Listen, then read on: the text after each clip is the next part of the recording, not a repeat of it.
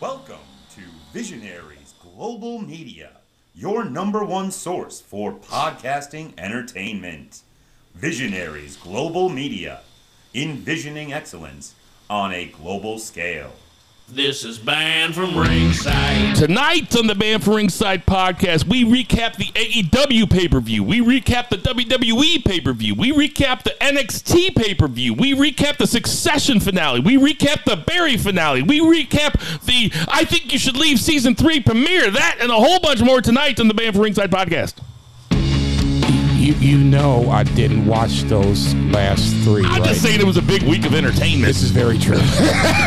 It's that 9 to 5. It's time to feel alive. Hello, Mark. So, welcome to the Banned from Ringside podcast. As always, I'm your host, Bill Vagey, a.k.a. Quick Account Chocula. And sitting directly across from me, we have Jason Cornelius Bell. What's going on, JCB? oh man, like you said, it was a huge weekend of wrestling. Uh, it was certain times where it was almost wrestling overload. But on that lovely note. Actually, I'm gonna sidetrack for 30 seconds. I want to give a shout out to my two cats. It's their birthday today, so I want to give a little shout out love to the cats on their special day. And on that lovely note, I'll ask the congregation to bow their heads as I read from the latest edition of the Banned from Ringside podcast, volume 310, chapter 3, verse 14. And the good smart saith, hashtag boo the heels. It's all good, baby. Listen, share, subscribe, repeat the Holy Trinity of BFR. I'm waiting for episode 314 because I'm going to have to say that joker twice. That's going to be real interesting to see how I fuck that one up. Yeah, that'll be fun. Um, I, I do want to say. Uh, I had the cats in birthdays for the week, so you just kind of you just kind of jumped the gun. You're Sorry, supposed to know. save it for the main I didn't know event, you- I didn't know not you for the were gonna curtain be here. jerker. I didn't know you were Out be there here. in Portland, Oregon, we have three beers. Zach Pullman, what's going on? Three beers, Zach. BFR what's announced? Ah, yeah. Happy Pride Month. Uh, happy birthday to Jason's cats. Are they legitimate siblings? They are legitimate siblings. They, the, the oldest and the youngest are in my possession right now. Wow, I didn't know that. Yep. So, is it both of their legitimate? Are these shoot birthdays? No, this this is this is straight up legit. Uh, He's asking, are they it's a birthday? Are they birthdays or are they gotcha days No, they're, this is this is the day, that you got them, or the day they were born? the day they were born. okay, all right. Well, then, happy birthday. Yeah. What is it, Lucifer? And, and Billy's running around here somewhere, No, probably you hiding named it- underneath you these. named the cat after no, me. I didn't. That's so I nice. didn't. I did not do that, man. That was that was your girl that did that, man. What? That was your girl that did that. My girl. Yeah, your girl. We're coming at you from coming at you from sweltering South St. South St. Louis. It is fucking hot here. Summer is here, and it is on. Uh, you know, I, I have a hard out again tonight. Uh, I got some uh, stuff that I got to do this weekend. So I, like I said before the beforehand, that I appreciate you boys uh, being so flexible. But it is four o'clock in the afternoon and we got tons of shit to talk about. So let's just get right into it. Let's get to that three count. JCB, dealer's choice. Um, I'm gonna go with the one that I think is the the most polarizing of the shows, the one that I was there next to Bill with, and him going on. I wish it was a rant that I could have videotaped and play it back because there was a couple of times where I was even debating on the, to myself, is this an AEW fan or not? So on that lovely note, obviously we'll be going to Las Vegas, Nevada for AEW Double or Nothing main event. Uh, surprisingly, and I think probably a part of the reason why I think for me personally, I kind of had a problem with the pay per view is when you have the main event as a non title match. I think that's a kind of an indictment on the title, the title holder itself, the four guys that are in the title match, yada yada yada. Um, just overall thoughts. Um, I thought this was spectacularly mid until the last two matches.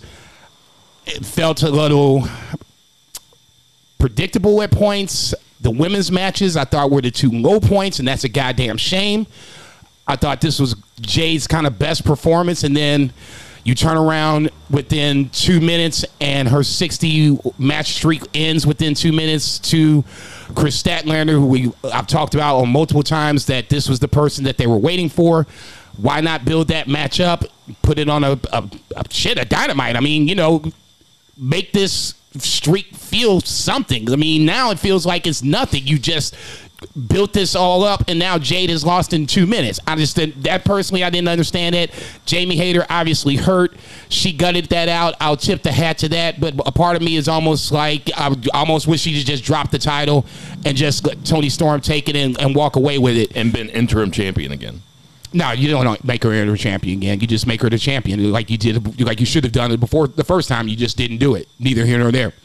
Um, from there, it's it's a mixed bag. It's for me. I don't think there's the two. The last two matches I thought were the two best matches. Then from there, I probably would have to go with FTR versus Jarrett and Lethal. I thought that match kind of woke up the crowd a little bit. Chris Jericho and Adam Cole, baby, was a little underwhelming. Wardlow, Christian, you knew who was going to win. They pulled out all the stops, but I thought they went a little over the top with the biting of the thumb. Talked about Tony and uh, Jamie. House of Black, I thought was a nice little twist. You didn't, I didn't know who was going to be their opponents, acclaimed and Billy Gunn. Obviously, we're the opponents. Looks like they're going to run that back. We'll talk about that in a second.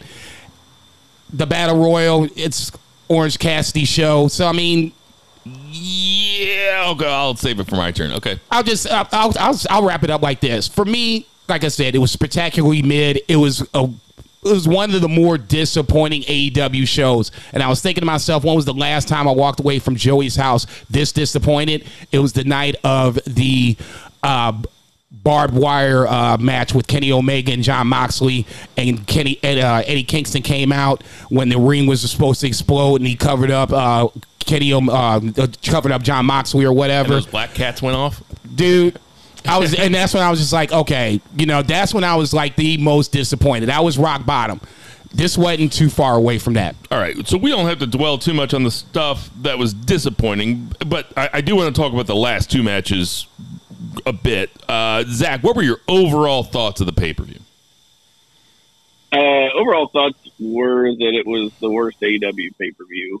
Um, it was the only one that I regretted spending money on because even the barbed wire thing, exploding barbed wire, was a phenomenal show. Yeah. It just had an unfortunate ending. Um, this was bookended by a very fun battle royal and a fantastic main event uh, with a very solid title match uh, preceding it, and then the middle was just like completely missable. Um, you know, and that's just not, uh, you know, that's just not how AEW has been with their pay per views historically. Usually, they're pretty much top to bottom, um, with fantastic shows with maybe a popcorn match here and there.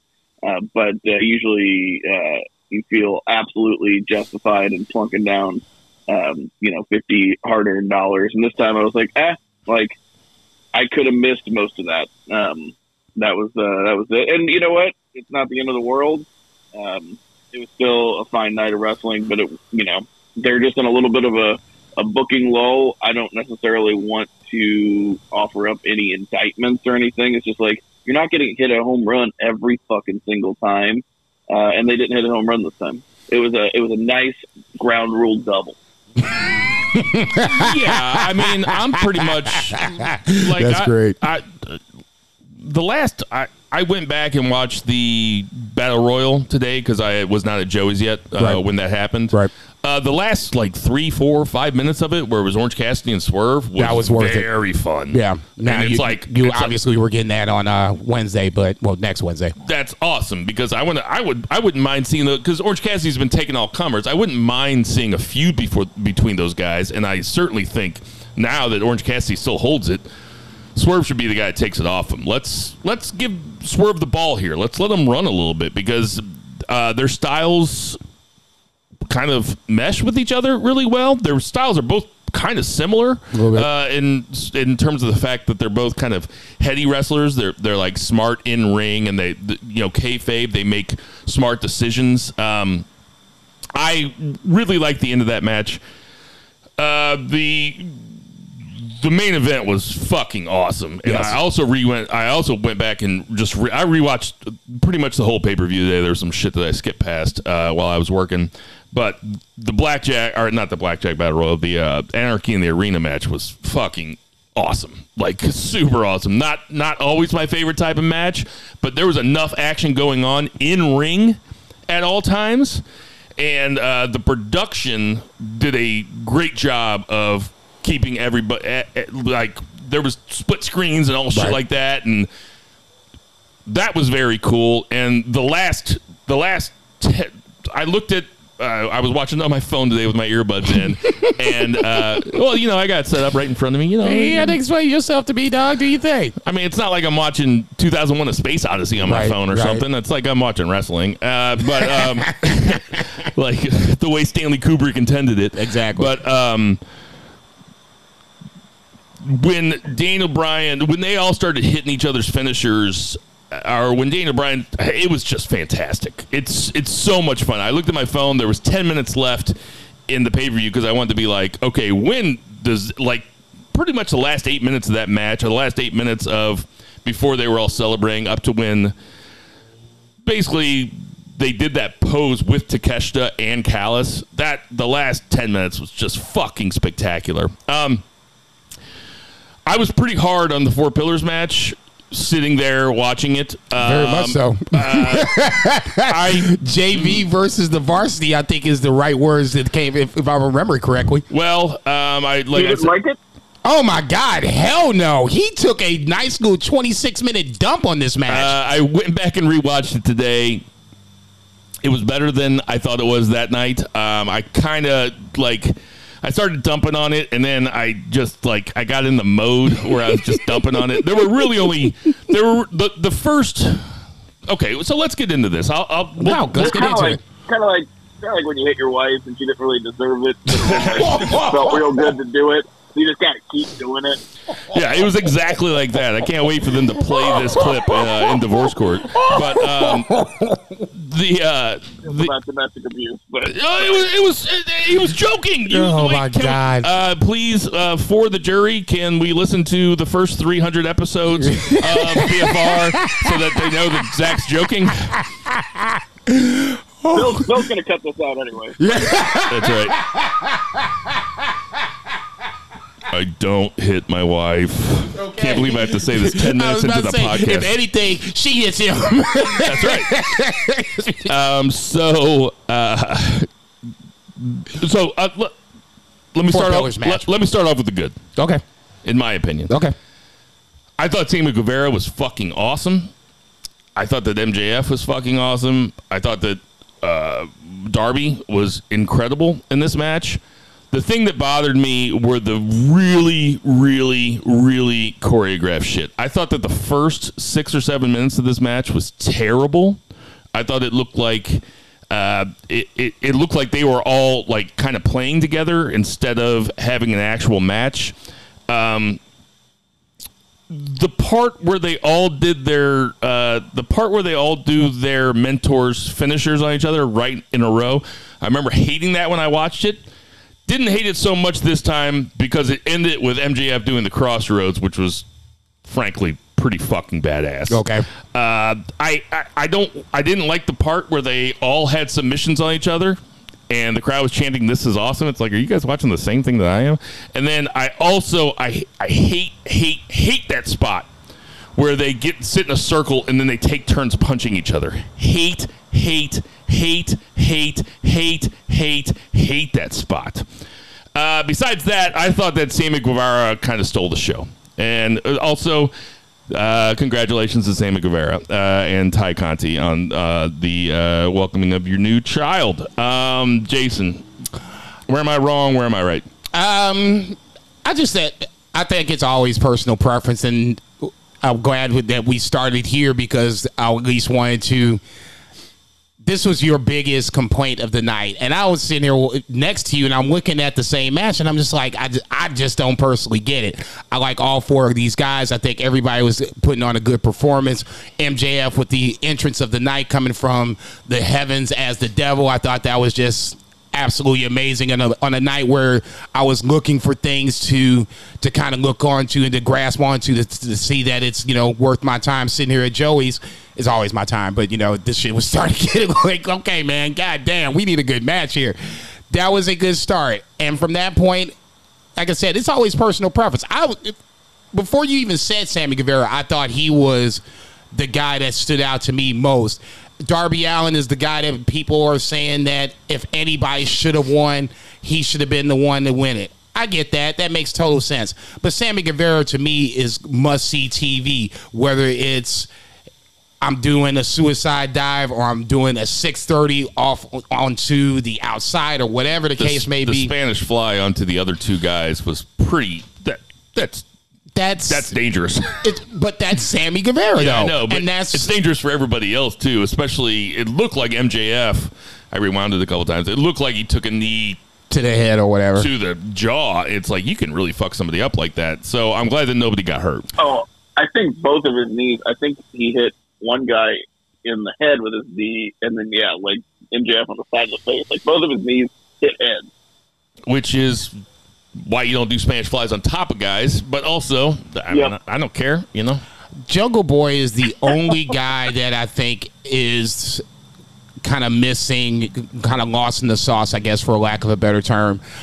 The one. Jungle Boy needs to fucking turn heel. Okay, I that's thought he you was stole my thunder. Wednesday. You stole my thunder. The was go- one I thought he was coming out to turn heel. and I was just Hook. like, he was holding the chair, and I'm like, you know, you want to do it. Go ahead, go ahead, whap that motherfucker, man. You, you'll feel, it you'll feel better. been, it would have been, it would have been perfect on Wednesday night. It would have been perfect. You, you you know you want to whack that motherfucker with the chair. Go ahead, and that's what I was kind of waiting for, and it didn't happen. I was like, okay, maybe this is just you know we're planting a seed for, for whatever. If they want to do it, you know it'll be another place, another time. Even in this match, in this title match, when Jungle Boy had the title and he had to make the business call whether I want to whack this motherfucker with this title and become this guy that I've despised and I've talked about for the last six weeks, or I'm gonna do it the right way. So Jungle Boy has had two literally crisis of conscience moments. the crowd booed when he threw the belt away too. Right.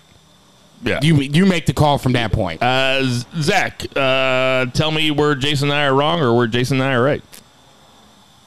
Uh, I, I mean, I just really enjoyed the match. I didn't, uh, I didn't have any criticisms uh, whenever I was watching it. I only watched it the one time. Um, there was other stuff that I Wait, didn't. you only watched it one on time? You only watched it one time? I did. I watched it the, uh, live, and then I didn't go back and revisit it. bullshit. Unprofessional No. bullshit. Just Pretty much. yeah, yeah, yeah, yeah. Guilty as Well, you gotta work. yeah, right. You got kids at home? What the fuck, dude? Yeah, so I, I was just, uh, and that's I think kind of an indictment on the pay per view in general, where I just didn't even think to to go back and watch it. I did love the last two matches. I thought the battle royal was very fun. Um, Adam Cole and Jericho was incredibly underwhelming. I think that was something that I was looking forward to. That just, I don't know that it was necessarily the finish. I just don't think they have good in ring chemistry. Uh, just wasn't feeling it. I don't mind. I didn't mind the finish as much. Um, Oh fuck all Yeah. that. That that to me was the biggest thing, man. If you you talking all this shit about my girl, you you whooped her in front of me, man. It, it's gonna take more than a little mouse under the eye for me to be like, you know, that's enough. Yeah, and I understand that they probably didn't want to get too brutal because of the anarchy in the arena, but that's why it went first. Um, Fair. No, So- that that's totally fair.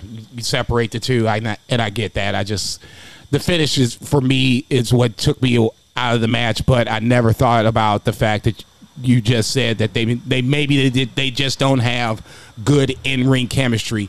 To me, wrapping my head around that statement blows my mind. Adam Cole is the guy that just walked up to Karrion Kross. Is that the only thing that's special about me is that when they ring the bell, and now you got Chris Jericho across from him, you know you would think this is just a natural match that has good chemistry. I didn't think about that until you said it. You might have a point there. I kind of got the uh, Jon Moxley, Chris Jericho WWE vibes from that match, like anarch or like the uh, the Asylum match. That's kind of what it felt like to me. It was just not didn't click. That's totally fair. But- No, I- I- that's one of my least favorite Moxley slash Dean Ambrose matches in. WWE. Oh yeah, everybody hated that match. I remember. Um. So, all right. So, if you had to give a grade to the Four Pillars match, Jason, what would you give it? B. Zach, what would you give it? Uh, the Four Pillars match, I'd give it a B plus. I said on the podcast last week that I thought that the match would steal the night. I was very much looking forward to this. I didn't come into it with a bad attitude, even though I thought that they probably shouldn't be fighting for the title, which turns out I was right. Um, How, how you right? Oh, I'm going to tell you how I'm right here in a second. Okay. Even though I came into it with an open mind and I expected to be good, I was still disappointed in it. I give it like a like a like a B minus. Yeah, not terrible. I was expecting an A. I was really expecting a lot. You, I you still didn't. You still didn't say why you were right because this I match right. shouldn't have been for the title. I was right because okay, so everybody's kind of in agreement that this is maybe the worst AEW pay per view they've ever had. Argu- it- for me, it's I arguably. mean, Zach said it. Uh, I've seen other people say it. I've heard other people say it. Um, what? Kind of like just saying like it's the worst orgasm you ever had. Though they were they all pretty good. Yeah, well, yeah, okay. but the, the the the thing that always saves Uh, got thing- point. the things that the thing that always saves AEW pay per views is the title match. Whether it's Punk and Ambrose or Kenny and or Punk and Moxley or Kenny and Moxley or MJF versus Dana Brian Danielson last time in the Iron Man match, which I came in thinking it was going to be not as good, and it ended up being fucking superlatively good. Right. The title match couldn't save it here, and maybe if if if Anarchy in the Arena was not behind it and the title match was the main event, the rest of No, it would have been worse. yeah, because it now we're been worse. feeling like it, we we're still leaving for more. I mean, mean, you gave MJ me a little something, but I still want more. MJF had a fun line in the in the presser afterwards where he, he somebody asked him, "Do you think this should have been the main event?" And he's like, "Do you think I want to wrestle in Moxley's blood?" Uh, which I totally get. It's a That's funny a line, fucking comedy. but I would have rather seen, and maybe I, I don't know what this great. says about me. I would have rather seen MJF versus Darby Allin straight up, or even MJF versus Sammy Guevara straight up. I thought that this match, I think that they overthought it. I'm telling you, man, go back and watch the first five, six minutes of this match.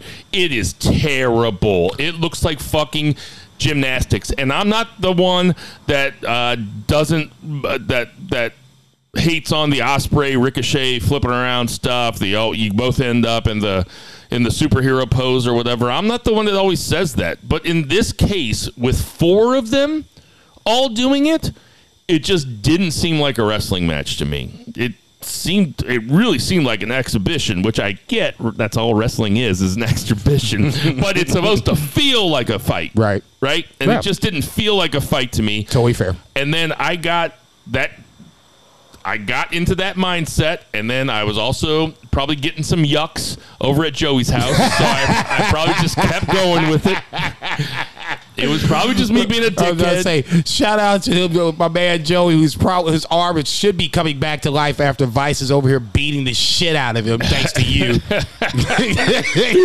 well, you know, we were having fun. It was still a fun time at Joey's house. Like, Always, I always texted, is. I texted him the next day. I was like, man, I feel like I talked a lot last night. He's like, you were on fire. I was like, right. I was like, it's the one of the few times leaving Joey's house that I left him money because I felt like, you know, I, I need to leave him money. The the show didn't deliver. And I said it last week. Wasn't very invested coming in, but I expect the AEW show to deliver. And when it doesn't, that's where I think the bells start to alarm or whatever the case may be. I just wanted to see where Bill's take was. For me, I, I haven't wavered too much. I finally watched uh, the Jamie Hayter match. Um, Bill and I were outside smoking a cigarette. Yeah, after, that's how quick it was. Yeah, and that's why I was It's like, not like damn, we're slow smokers either. It's like no, we're, we're putting them down. And next thing you know, we walk back in. I'm like, what the fuck happened? He's like, oh, you know, Jamie Hayter lost the tie. I was like, damn, we were just outside. Yeah, we we, were didn't- we- literally just outside. Well, the- Six, seven minutes tops. We were outside for six to seven minutes. The the match. The match, well, the, coming out, and I think that's the Well, way you gotta to. think you're gonna get six. You gotta think there's gonna be some entrances. There's like an ad in the middle or something. well, yeah, of course, but the way that they did Stephanie it, Stephanie McMahon talking about how great Saudi Arabia is to women or something like that. the way you ain't shit. The way that they did, did it is, obviously, with the outcast beating Jamie down in the back, it protects her even more. So I'm assuming this injury is K, uh, not kayfabe. This is a shoot injury. Yeah. She's going to be out for a little bit, and now they did the best that they could do to protect her. From that point, the match wasn't what it, what it was. It just it didn't. I guess here's the problem with it. The crowd still wasn't really into it, and now you roll this out. Now you're having a, a crowd that's mid, even more mid. And that's when we came back. I was like, damn, you know, what's next? And then the House of Black came back. I was like, okay, you know, now I'm getting excited again. But up to this point, there wasn't the Battle Royal is probably, I think, everything that we all can agree upon that was something that got us interested in, it, especially like you said with Swerve and uh, Orange Cassidy. Yeah. that got me interested. I would have rather seen a one-on-one match between those two. Also, It- is what it is. I- I- sure, it is what it is. But uh, you know what? I just thought of another thing that I was probably another reason why you looked at me and was like, "Is this guy an AEW fan or not?" It's like, why didn't they advertise this acclaimed match? That would have been that would have been something Well, no, that I just think really would have looked forward to. No, I just think that's just that's that's the booking. That's booking. Um, on Tony's side. Um, Sometimes you overbooked. In this case, you didn't book it enough. Where if you'd have told me Acclaim versus and uh, Acclaim and Billy versus House of Black was going to be on the card, you know that okay, there you go. It's something else to worry about. Let's move on to the Anarchy in the Arena match, and we can get down to the nuts, nuts and bolts of it. Zach, what were your favorite spots of the Anarchy in the Arena match? uh, the Matt Jackson uh, combo of the exploding sneaker, and then they dumped out the thumbtacks and they did the atomic drop on the thumbtacks on his foot. That was super creative stuff. Um, you know, last time we had one, you know, not in the Arena, but whenever we had like that awesome cage match with uh, Lucha Brothers and, and Young Bucks, and they did the uh, the thumbtack Jordan. There's always some fun shoe spot. I wonder if that's going to be a uh, continued thing. But You think they're um, feet guys? Oh God, yeah, no, like Tony Khan. Tony Khan's got a foot fetish. Gross. It's like Quentin Tar- directed by Quentin Right. Tarantino. Right, exactly. Oh man, um, no, that was awesome. Uh, that that obviously stood out. Um, but yeah, just absolute absolute chaos. Uh, what about you guys? I well, uh, you can't forget about the thumbtacks in the mouth and then taking the European Yeah, uppercut. uppercut. which- I was like, dude, what Oh, the yeah. fuck is this, man? I don't know which Jackson was taking him in the mouth, but he looks Matt. he looked scared when they were like shoveling into his mouth. That's Like, why I was just like, dude, hasn't Matt suffered enough? Find somebody else to fuck with. You just fucked with his foot, and now you putting tacks in his mouth. God damn. I I, I heard Meltzer this morning when I was listening to Observer Radio uh, said that when they went to take the thumbtacks out of his feet, that some of them, like the heads of them, broke off, and he just had the slivers like still stuck in his heels and shit. So they had to like dig in to get them. wait, those are real tacks. Um, just cur- just just curious, and we can, cu- we can cut this out later. But what did Meltzer think about the Four Pillars match? Did he love it? Um, see the ratings. I think the newsletter comes out today. Like they usually come out on Thursday, like nights, um, Friday mornings. But um, Love he it. had generally positive things to say about it. That's basically like me. I basically had generally positive things to say about it, but they're just uh, the I. I don't mind choreography. I just don't like the That's- over choreography. That's fine. That's, That's, that's fine. personal preference. I I, te- did, I I te- get that. He actually kind of he actually kind of sounds like you because uh, he really doesn't like um, like the the gimmick matches, like the the anarchy in the arenas or whatever. But whenever they happen and they're good, like he was really like he was talking about how great of a match it was, even if it's not for him. Yeah, yeah, yeah, okay, yeah. Me and Meltzer, yeah, he's a real cool dude. Um, You guys are best buds I, te- now. I texted you guys the day after, and I said, "LOL, I picked Jarrett and Lethal." LOL, because I, I I, was had like, some bad picks. Uh, well, you know, we can go over the picks right now. So for ju- uh, we'll go through every one, but just for AEW, and Jason can see him right here. I hope you don't spoil them for the listener because I'm sure we, you know, we got to get him to listen through those ads that we're getting ready to have. Um, Ja- One day, my brother. Jason had a Jason had a perfect AEW. Holy shit. Jason had a perfect AEW. Well done, Jason. Really? Didn't miss a pick. Oh, okay, Kris Statlander. Yeah, I guess that makes sense. Yeah, you had Jade winning. So Jason had 12, I had 8, and 3 Beer had 9. Now, I also texted you guys about my Taya Valkyrie pick because we always say that it's always about who's walking out with the belt. So even if somebody cheats, but you can't lose the belt by uh, Disqualification. disqualification, we just pick who's ever walking out with the belt. I picked Taya Valkyrie. Val- Taya Valkyrie didn't walk out with the belt, but neither did Jade. Two separate matches, Dirty. So actually, we should all have half points there. Two separate matches. All right. So in that case, I had eight, and three beer had nine. Uh, I also not picked. I. I also picked Orange Cassidy last. Another bad pick. Um, but so yes, Jason had twelve. I had eight. Zach had nine. Any other thoughts about this pay per view? We before we move on to the next one. Honestly, no. And then that's and that's a shame. I would, I thought it would deliver. It did. It it did in spots, but overall, As an AEW mark, they have a really good batting average. For- Yeah. Forbidden Door is four weeks away. that's where I think that They mentioned Okada on television last night, which is exciting. Um, that's where I think the problem is. Really it's excited too to see many- who he who not she he who should not be named faces if we get a go to sleep match, which I think would be. Kenta already called him out. I, I, I saw that that Kenta said he's free. Uh, Zach, any final thoughts on this pay per view? Let's let's give grades. Uh, what what kind of are Zach? Give me your thoughts and then give me a grade. Oh, um, overall, I'd say C plus. Wow, that is low. Jason, What'd you say? C plus. Shit, this. It, it's not a D. It's not C plus. I'm going C minus. I'm sorry. This is just. Uh, there's a lot of matches where you. It's a struggle to get through. The last two matches uh, help it out, and then for me, like I said, I have a match that I like. You guys like the battle royal better, so we all have three matches out of one, two, three, four, five, ten matches. Yeah. Come on. Uh, so this isn't this is compared to other AEW pay per views. It's a it's a it's a C minus. I'd say compared to all pay per views, it's probably a C plus.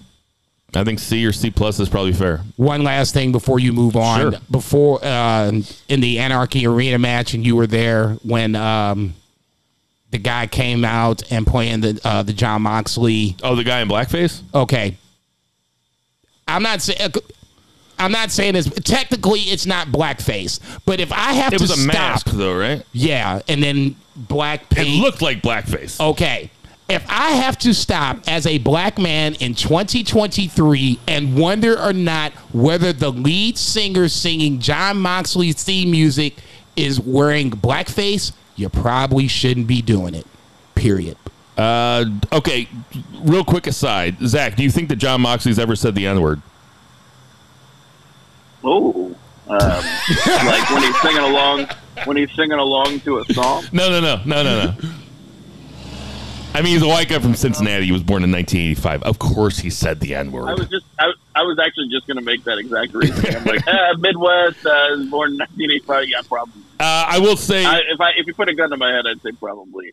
you know what? I, one last thing is that I don't mind the guy. I don't mind the band playing Wild Thing until he gets the super kicks. The super kick should have happened probably about three minutes earlier. It's like, okay, I don't need music playing during this. It's a little, too, like, a little overstimulated for me. You know what I mean? I actually kind of like that, but that's, that's that's a preference thing. Pre- just a preference thing. Let's get to that. Two counts. Two beer. What's the two count? Uh, you know, maybe we should. Um, we're on the, the the grind, but let's just go ahead and, and change gears a little bit. Um, and uh, since we did have another pay per view, I had a couple more pay per views, but uh, let's talk about the WWE pay per view or premium live event, as they're now called. We don't Uh, say we don't we don't work for those motherfuckers. You can If they- say pay-per-view. If they start paying us, we can call them PLEs. Okay, so I say, motherfucker, we the Renegade podcast. We say what we want to say. What you want to say? You want to say pay per view? Well, I, I don't pay for it either. no, I can only say the N word. Okay, everybody, just chill out. I got the N word shit on lockdown. All right. You got a monopoly on the N word over here. yes, I do. It's the one monopoly I ever have in life. Um, so, but yeah, I don't pay for it because uh, Peacock comes included in my uh, internet package. So love that's it. pretty nice. But uh, so I I really like these uh, the time of these um, Saudi Arabia shows, even if I don't appreciate uh, the propaganda aspect of it. But they do tend to put on really excellent shows, and they do so at 10 a.m. my time, which is very convenient God, for I'm me jealous. because there's nothing like just wake sleeping in a little bit. I can't sleep in too much uh, just because I'm getting older and I'm just not allowed to. Like my body just doesn't let me.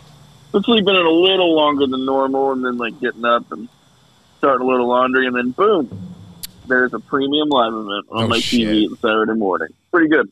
Um, so, uh, things started out with uh, Seth Rollins, AJ Styles for the brand new World Heavyweight Championship. Uh, pretty good match, uh, as you would expect, right? Um, it's Seth Rollins, it's AJ Styles. Um, I don't think that it it never really kind of got into fourth gear or anything. Like it was like a very well wrestled match, as you would expect, but like there wasn't anything like you know out of this world to where you know, I can just kind of remember the spots because they're typical AJ and Seth spots. But there wasn't anything that really like jumped out at me about this match. But it was like an incredibly solid match, and uh, Rollins ends up, um, you know, taking it, which I think pretty much all of us expected. What do you think, Jason? A lot of people were down on this match, and I couldn't understand it, why. I watched this match two times, and I agree with uh, Three Beer on this one. This was typical AJ and Seth. It didn't blow you away, but I didn't think it had to blow you away. What was going to blow you away is later on down the line. This is just setting the table for everybody to eat. The, if there's anything, you knew who was going to win. Outside of that, I thought this match could have stood up with any of the other matches I saw all weekend long. Yeah, it's probably just uh, the the hard bigotry of high expectations. Is that you probably expected a lot, or just the idea of Rollins versus AJ kind of Yeah. tickles your fancy. You're Hell like, yeah. fuck, you're like, fuck yeah, let's watch these two guys go. And then they start out first. I had it on live. I I can't stress enough as a 43 year old, like. I'm like, man, bring these fucking Saturday afternoon pay per views on. This is like fucking perfect. I, It's say, I gotta work, so you know, they're like, I gotta shower before this shit gets started fucking- nowadays. The fucking baby's napping. It's like I can just kind of chill, sit back and watch it. So I, I. I watched a lot of it live. I, I certainly watched uh, the three big matches that I want to watch. I watched them all live, but um, yeah, I mean it was really good. It was as good as you would expect it to. It didn't um, it didn't exceed my expectations, but kind of knew who was going to go over the whole time, and good for them. you know, it's like here in St. Louis, we have Six Flags. That's our Disneyland, Disney World, blah, blah, blah. One of the big rides when I was a kid is the Screaming Eagle. You get on the first time, it's pretty fucking terrifying. But when you get on the second time, the third time, the fourth time, you know what to expect. That's what this felt like to me. It's just riding the Screaming Eagle. You, it's not going to change. You just know what you're going to get into, where the dips are going to happen, where the dip, dumps, highs and lows are going to happen. It wasn't a bad match. It wasn't the match of the weekend. I took 20 somewhere years. in the grade. I took 20 years off from going to Six Flags between high school and when Aaron and I had been together for like four years. And I'm just gonna say it right here: the Screaming Eagle fucks. It still fucking rules. God bless the Screaming Eagle. And you know what? People are like, "Well, it's kind of rickety now." It's like, yeah, yeah, that's what That makes, makes it it, even- better. Yeah, that's getting ready to say. That's what makes it more terrifying for the guy that, that hates heights, and they put me up there. Me I'm just like, oh shit. can't stand heights. Uh, Z- Zach, what's next? Uh, when I was a kid, I remember for a certain period of time they ran the Screaming Eagle backwards. So maybe if we watched Mm. this AJ Seth match backwards, it'd be a totally different experience. Stop. You know, if you watch the movie Gran Torino backwards, Clint Eastwood's a racist who gets more and more racist. Shit, fuck. Man, you fucked it up. Clint Eastwood, Clint Eastwood's a zombie who gets more and more racist. damn it! pretty, it's pretty great. I knew you were going with it. I was like, yeah. I probably. I, I mean, I say that joke like once every hundred episodes. Uh, I do love that joke though. it's like watching Nick Young. I'm like, is he's open for three? Son of a bitch! What do you got, Zach?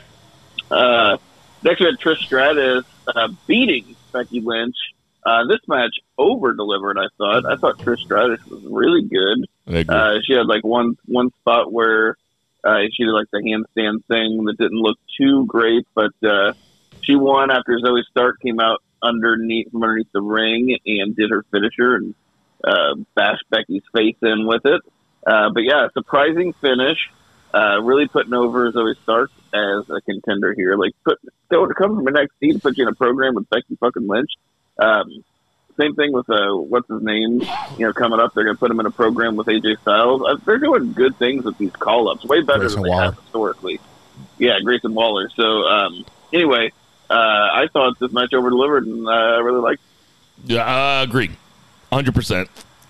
All the way around. It over delivered. Trish Stratus looked pretty good. Becky Lynch made her look good. Trish Stratus made Becky Lynch look good. And having it end with a complete surprise with somebody like Zoey Stark come out. Zoey Stark, who, if you watched NXT, or even if you didn't watch NXT, you probably had an idea of who she was and that they liked her a lot in NXT. She never held the belt, but that's because they moved her up quicker than they usually do with other uh, wrestlers. So Didn't she have a, a couple ready. of title shots though? She just lost those title she shots had or a whatever. title shot. She had the the tag belts for a while, but I can't even remember who her tag partner was because it was she one of those. flipped on her or whatever. Was it uh, Nikita Lyons? Yeah, I guess. Yeah, I guess it was. Were they Nikita tag Lyons. champs though? I think so. Is Nikita Lyons the one with the uh, Yeah. Apple bottom jeans, yeah. Boot, boots with the fur? Spur. Yeah, yeah, yeah. Uh, That's but non non vaccinated. Oof. but if you're going, went there. if you're you just going, couldn't leave shit alone. if you're going to have a big surprise ending like this, then put somebody over, make somebody a star, or give somebody the like I said with Swerve, even though Zoey Stark's a lot newer than Swerve, but give her the ball, let her run with it for a while, and let's see how it goes. I will say that this is the only match that all three of us got wrong. Everybody had Becky Lynch, uh, but that's also good because this is one that, because that would have been a shitty ending, and this is a much more exciting ending as a fan. Got me when um I saw on Twitter that there was a TV underneath the ring. So I knew I was like, okay, somebody's coming out. It's just, you know, who and when. No problem with Zoey Stark. I'm a Zoey Stark guy. It was one of the few remaining memories I have from NXT Black and Gold before they flipped to 2.0 and Zoey Stark stood out. I, I, I'm not sure where they're going to go. If it's a scenario where Zoey's going to wrestle and Trish is going to talk, but I do like the fact, like Bill said, they put Zoey Stark over, and they're going to put her in a program next to Becky Lynch. There is something to be said about that. That is invoking confidence. As long as Zoey Stark comes out and does her thing, she'll be just fine. I'm glad to see them finally getting through to you, Jason, because that's what I fucking always say, and you're always like, I don't believe that. I don't believe that just stand that being in a feud with somebody gets somebody over. In this case, I think it really does because nobody. If you don't know Zoey Stark, if you never watched NXT, if you've never watched NXT, but you watched the heating main, up. you watch the main roster, now you know who Becky Lynch is. But now you've all of a sudden see somebody that has knocked her out, that basically broke her nose again and looked like it. He's agreeing bro- with Bill. he is agreeing with Bill. Damn near broke her nose, if not broke her nose. You know what happened the last time somebody broke her nose? Becky lost her damn shit. The problem with the, the only problem with that time is Nia Jax couldn't get over. Zoey Stark can get over. She is one of the many women that are on the NXT roster that are getting ready to come up, and it's going to be a shit ton of these motherfuckers. And if they play their cards right, they can have a really good women's division for the next three to five years, if not longer. I just had a vision that I've never had before, but I probably should have had a lot longer ago, where me and you were just talking to each other and yelling at each other, and Zach's got his earbuds in, and he's probably Sleep. just he's no, He's he's probably just looking at Twitter or something. he's probably reading an article by Milton Friedman or some shit. The great part about not being in the same room, you can't get called out for not doing, paying attention. I'm calling them out. I don't think I was actually at uh, Tiffany Stratton because I'm catching the last couple uh, NXT matches while we're talking. here. Oh yeah, Tiffany Stratton. Well, she is easy to look at. Um, She is so distracting. yes. Uh, so uh, what's next, Zach? Uh, next was Gunther and Mustafa Ali, and um, it was I don't want to say it was a bad match at all, but like you think those two guys in your mind, um, especially the way Gunther works with athletic dudes. Um, I thought this was going to be like maybe a show stealer because I thought maybe they'd give Ali more because they're in Saudi Arabia and he's Muslim and uh, you know they showed him going to Mecca and stuff, but um, basically the whole story of the match is that he didn't have a fucking chance in hell to win this title, and there was never really too much of a moment where uh, there was like big near falls or anything. I mean, there was a near fall, like he hit a 450 and stuff, but like Gunther was just the total ring general here, and um, I don't know. I think it was a good match, but maybe if you watched 50 Ali Gunther matches, this would have been in the bottom 10% of them if you just let him go. Jason. Jason, what you think? um, I said it on Twitter. It, Gunther usually has one or two matches. It's either a match where he is he and fill in the blank opponent Drew McIntyre, Sheamus are beating the dog shit out of each other, and you don't know who's going to win, or you have a match like you had on Saturday afternoon where you feel like he's the queer uh, favorite, but then all of a sudden now he's in this dogfight with somebody he ain't got no business being in this dogfight in. That was this match. I'm sorry, I have to totally disagree with you. The fact that Mustafa Ali even had Gunther in this predicament multiple times. I just can't disagree with you more. This did. I said it to you when I saw you on uh, Sunday night or Monday night, whatever it was, with the double or nothing night, Sunday. Gunther did more for Mustafa Ali than Vince or Triple H ever could have did. And all they did was put them in the ring and you you knew Mustafa Ali wasn't going to win, but they at least got me to the point where it's like, "Oh, oh, what's the oh, oh shit, oh shit." And that's really all I ever ask. If you're going to tease me with the win, then tease me with it. And especially in this scenario, you knew Gunther wasn't going to win. Gunther wasn't going to lose. He's what 100 days away from being the longest Intercontinental Champion of all time. So you know he's going to get that first before he drops the title. But in this scenario, shit. Props to Gunther. He made uh, Mustafa Ali look good, and we all know Mustafa Ali can go. He's never had a chance, and this was his one chance on one of the on probably his biggest stage he can ever get. And he killed it. And fucking Gunther killed it. Man, I'm sorry. You can call me what you want on this one. But I thought Mustafa Ali looked as legitimate as he ever has been I don't coming think- back I don't. I don't think we want Zach to call you what he really wants to call you. the Hulk Hogan. And- Listen, brother.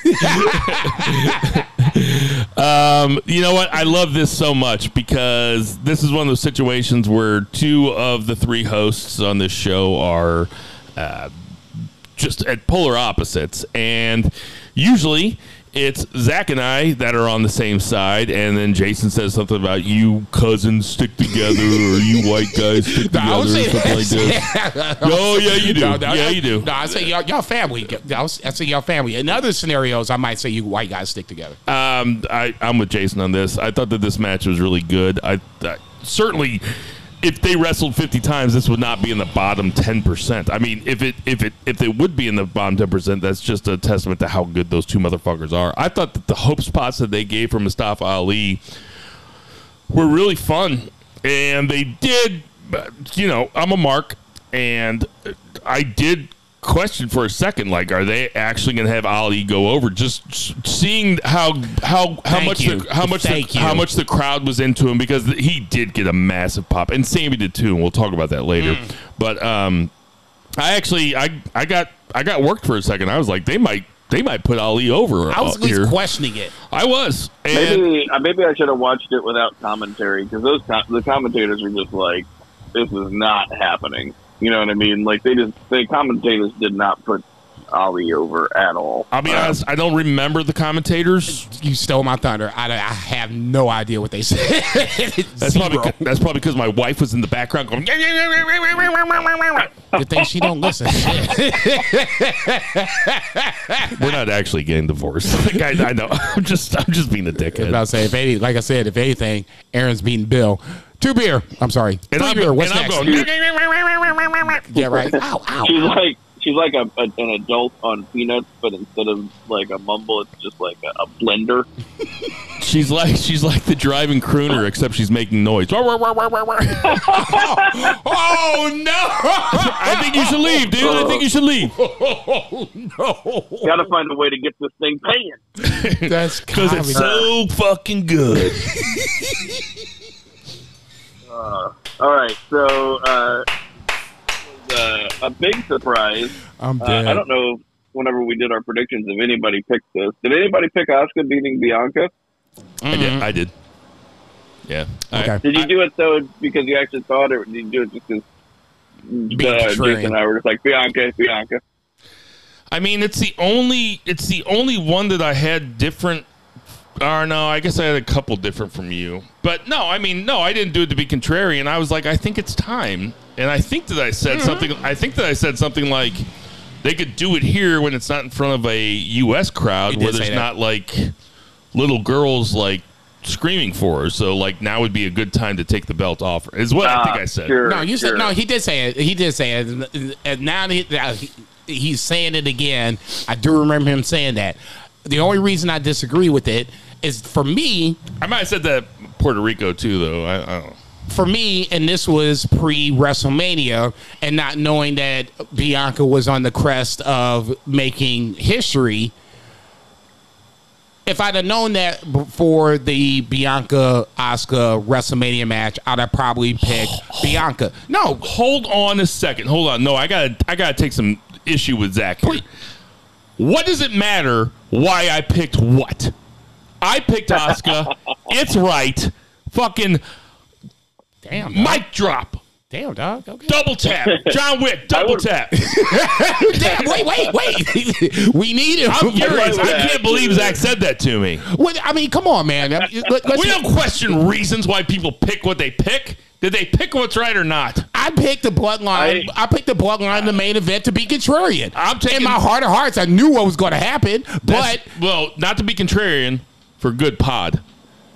but Totally different. but you knew what was going to I'm happen. giving myself two points for it now. no, you know you're not. No, you're not. You're getting one I point. probably would ask the question even if it was wrong, just because it was surprising. Zach, Um, Zach, yeah, Zach, I'll be honest. I don't remember why I picked it. no, I do remember you saying. I do remember I was you even saying. I was that. even surprised when I went and looked at the notebook. I was like, "Fuck yeah!" Like, there we go. boy, getting that point back. you dumb motherfuckers. Circling Asuka. No, and, uh, I'm about to have a perfect weekend. Yeah, right. For me, if it was me, I would have just had Asuka do it on WrestleMania weekend. I get what Bill, and upon retrospect, it makes total sense. You have Bianca do, but take also this record. They, they do, but they they don't necessarily deal with storyline at WrestleMania. They like giving the right people wins at WrestleMania. Th- th- like it's big to them Bia- to be like, hey- Bianca's had her a, a couple of really good wins. Yeah, but they still think that Bianca, who she does all the Make a Wish stuff, she she really gives to the company. She's doing this reality show. They probably looked at her and they're like, "We're going to give you a win at WrestleMania." I probably picked Asuka then too, to be honest. Zach, what'd you think though? I mean, the match was fine. I think uh, the title change is more memorable than the match. Uh, the finish was a little bit creative in the sense that there was mist, but it was she like sprayed it on her hand and like rubbed it in her eye. I didn't like, you know, dur there was a very long celebration at the end, which is great, you know, for Asuka. But like the whole time, like Bianca's just sitting next to the steps, like freaking out, crying because she's got the stuff in her eye like um, it wasn't like a good look. I, I was like, just have somebody like help her to the back. Like they just kept cutting. It's like full two minutes of celebration with Asuka, and they just keep cutting, and she's just like flapping her hands, uh, like at her eyes, and like you know tears in her eyes and stuff. There's no doctor like coming to check on her. It's just like Where's your uh, husband? You know, Yeah, just where's any anybody? Just somebody help her. Like, I mean, does Montez Christ. make her scrape off the, the ice off her windshield during the winter? Oh, Is he one of those guys? Oh Jesus! don't don't don't don't do it! Don't do it! I know I, I see where you go with this. Where? I know I know you. I know you. No, I'm just. I there know- was- I know what you're getting I ready to had- say here No, in a no, no, little no. I had an argument with a guy on Twitter one time because he was like, "Oh, uh, you know, seeing." Oh, it's one of Zach's buddies. I'll tell you who it is later, Zach. but um, he was like, ah, I know him? No, he's like uh, watching my. He's like wa- watching my wife scrape the ice off her windshield in the morning makes me glad that I'm work from home. And I thought that, I thought that he was Whoa. making a joke about like only a dickhead would say this. I was like, but you're joking, right? He's like, no. He's like, she doesn't expect me to do it. I was like, Really? like you let your wife go out there and scrape the windshield? Like you you know- working from the crib? I was like, do you know how hard it is for women to get out of the house? Like, they got to do all sorts of shit that we ain't got to do. I ain't got to do it anyway. Like, I, I pretty much, I don't even use a toothbrush sometimes. I just squeeze the toothpaste right in my mouth and swish it around, and then I'm good to go. It's like, what the say, fuck? I'm pretty sure I didn't shower before I went to Joey's. I, I brushed my teeth, didn't shower. Anyway, I, I thought the, uh, I, I, I've- don't know if I've ever seen the mist from the hand to the Right, eyes. Uh, maybe Great Muta had done it in some Japanese match that we'd never seen before, and that's what Asuka was referring to, or was uh, Referencing. yeah, paying tribute to or whatever. I it was new to me. I thought it was creative. I thought it was cool. Um, I'm interested to see what Bianca Belair's next chapter is because I would like for her to turn heel, and I've heard people say that they don't think she's going to turn heel because she has this reality show coming out. But my my thought kind of is like it might be more interesting as uh, maybe people think that it's more interesting as reality show to see heels act like normal people in real life when they're actually like heels on TV, like Miz and Mrs., which I know was a pretty big hit for them, right? Yeah, uh, Miz on uh, the reality show is, is funny because he, he feels like every other guy that I know that's married and his wife is just, you know, you got to do A, B, C, and D, whatever, hoop jump this, hoop jump that. And I'm sitting over here and I'm watching it either in real life Not or on me, TV. king of my castle, dude, king of my castle. and I'm watching this shit happen outside of Bill, and I'm just like, you know what, man, man, this shit's crazy, dog. I, I I can't believe this shit. But it's a difference between Miz on TV and Miz in reality. Honestly, I,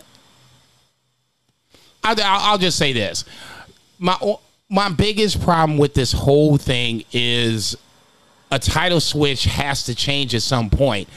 The wrong people have the wrong titles and they're on the wrong shows.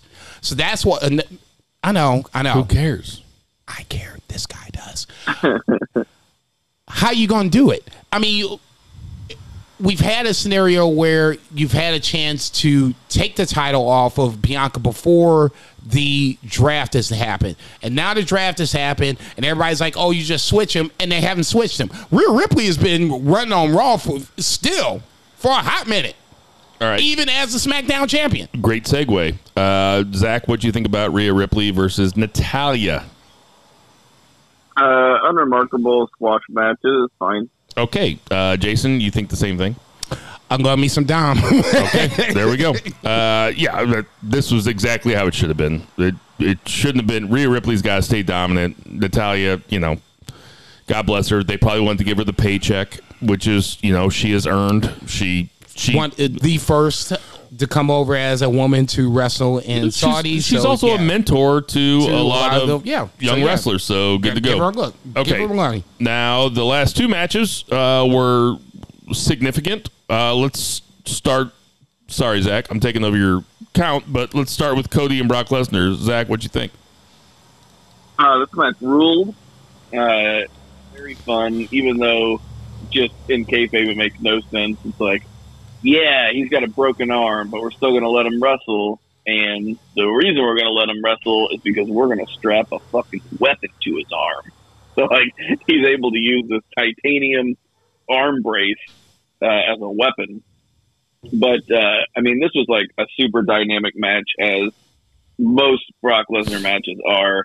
Um, you know, the whole thing is you know he's hitting him with the hitting him with the uh, the arm brace. You know, he's fighting from underneath because he's got the the injured arm, and Brock's just a predator, just going right after it and putting him in the arm lock. Um, you know, lots of big babyface spots of like, you know, about to pass out, but then ref raises the arm and he he holds it up and he manages to get out. But um, yeah, the uh, finish was, uh, you know, it's pretty much straight, pretty much the the finish that I would have booked, uh, which was uh, Cody doesn't give up, but he does pass out. So now they're one and one. Uh, Brock gets his win back um, in Saudi Arabia, and now they can either continue it or they can move on. Uh, looks like they're probably going to continue it though. But uh, I thought this match ruled.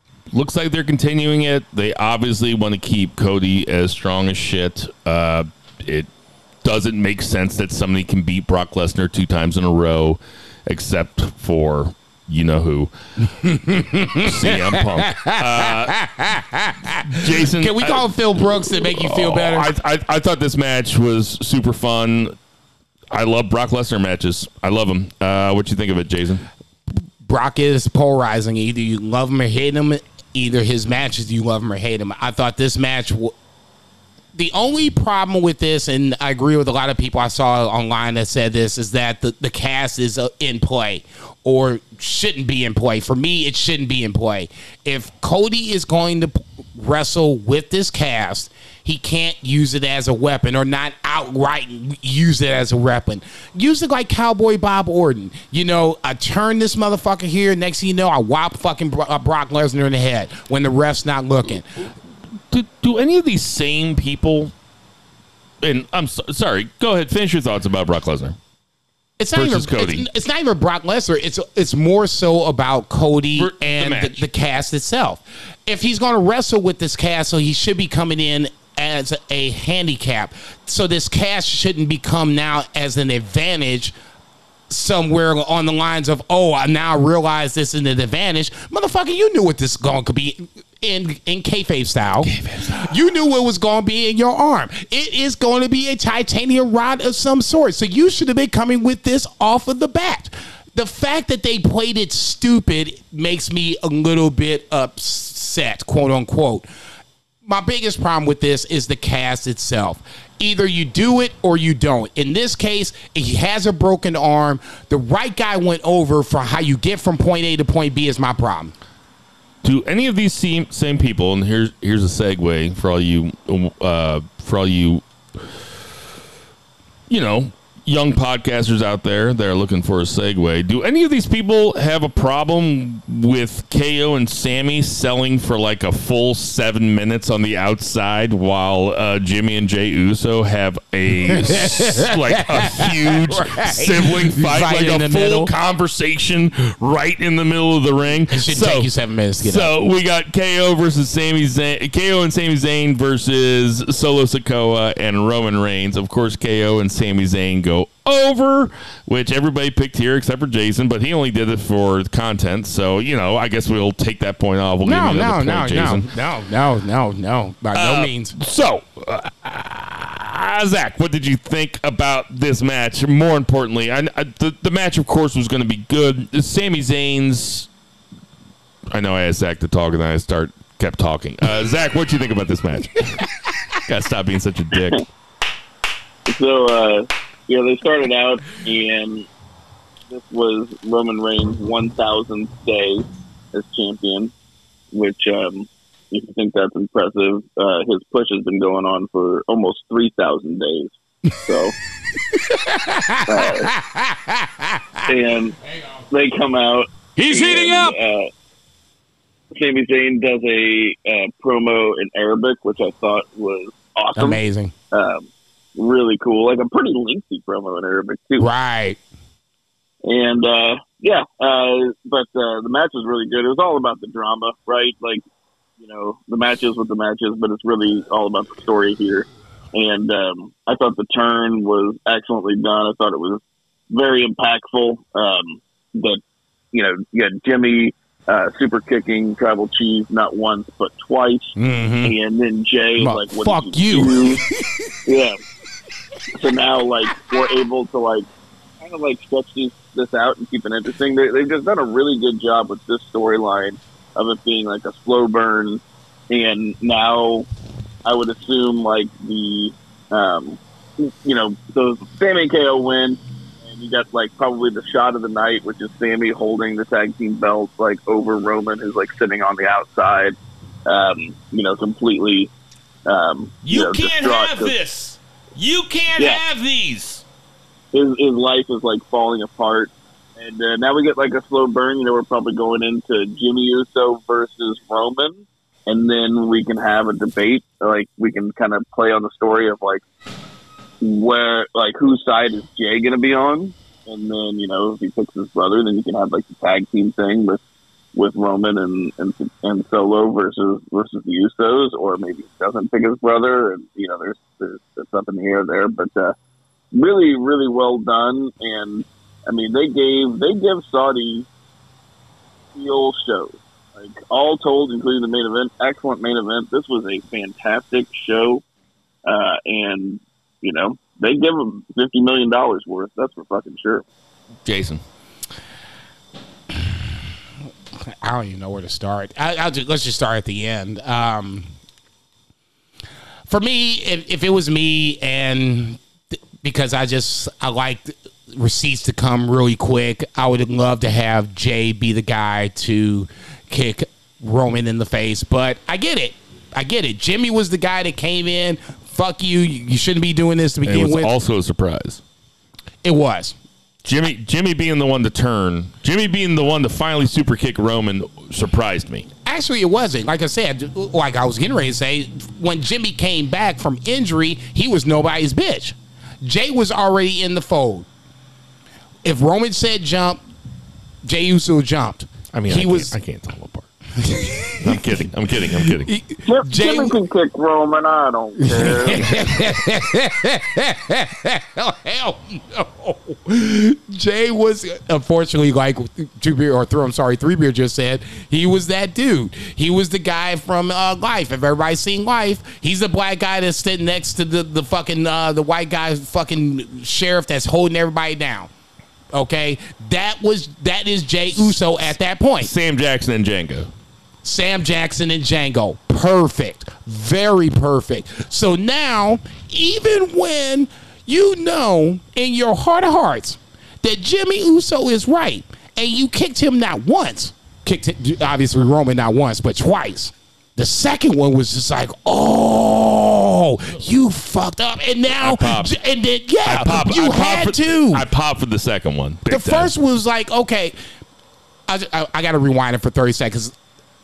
Picking the bloodline was obviously for content, quote unquote. But then when the Usos jumped out of nowhere, Bullshit. when the Usos jumped out of nowhere, I was like, uh oh. They got in the ring. I was like, uh oh. They super kicking everybody. I'm like, oh shit. Oh, and for like 30 seconds, I was like, oh, I'm going to be right. I cannot wait for fucking Thursday. This is going to be one of the greatest podcasts of my life. And then they moved. Well, I'm sorry, Sammy moves and they super kick solo. You're like, oh, oh, oh. And I don't know who said it was like, oh my God, what- you know, oh my God, what did they just do? I think it was Corey who said, oh my God, what did they just do? So it, it, the, the few times that ever listened to commentary. I listened to them then. They reeled me in, and from that point on, it was just it was a magnificent train wreck to where you knew somehow Sammy and uh, uh, KO were going to retain. But then after the second super kick, you're like, what the fuck? Jay's over here like, oh, Joe, Joe. He don't ever call him Joe it's always Roman. Or I'm sorry, it's always Tribal Chief. He calling him Joe at this point. You know, I don't want to leave you. Jimmy's like, hey man, we got to go. Beautiful. tremendous stuff. Tremendous stuff. Um, I don't want to overstate it. This shit, you know, we've talked about this. We've talked about the bloodline a lot, and it should be talked about a lot. I don't want to overstate it.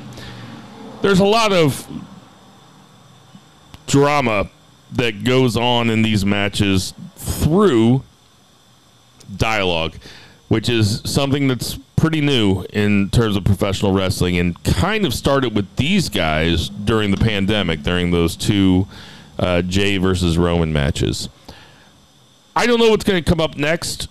I know that when it started, and my baby started crying in the back, and I was like, I could go get her right now, or I could watch the rest of this match. It's like I'm gonna watch the rest of the match. Like she'll be fine. She, you, You know, shit. she's gonna go to therapy anyway. It's like it's fine. And while uh, Stills, and while Stills, talk to your boy over here, man. Make him a better father. But Jimmy kick Jimmy being the one, and then Jimmy saying to Jay, "I would never do this to you. I would never do this to you. You're my brother. I would never do this to you." And then Jay, like kind of like a deer in the headlights, and then Jim, Jimmy says, "Don't worry, I got you." And then he went with the second super kick.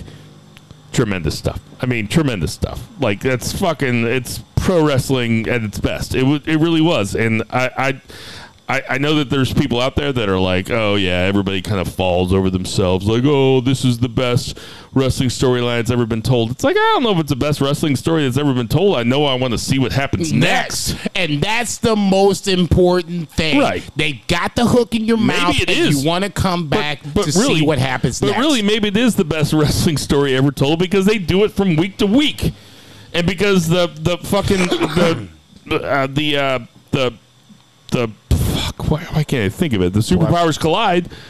Uh, that they weren't on TV every week. not not like this. Not like no, this. not to like me, this. Not if- like this at all. to me, if you're going to go with anything, it's Austin's reign against uh, Stone uh, against Vince. Uh, Vince Yeah. uh, Stone Cold, That's fine. Stone Cold Rock, Your mileage Uh, may vary. Cena, Whatever. uh, Punk.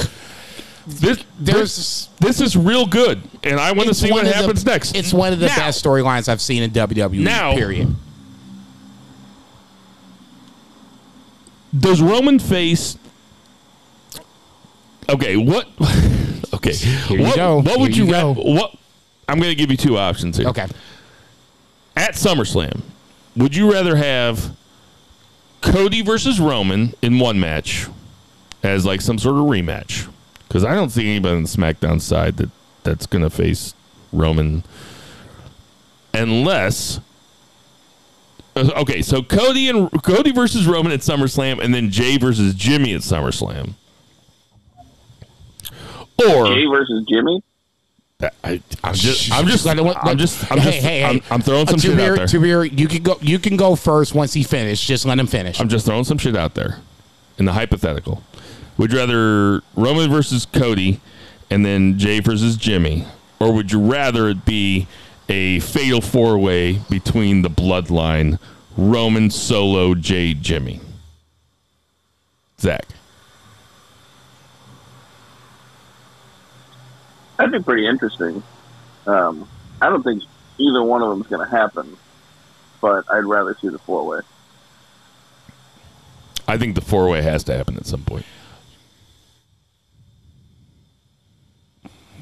What was the uh, the multi man match just for shits and giggles?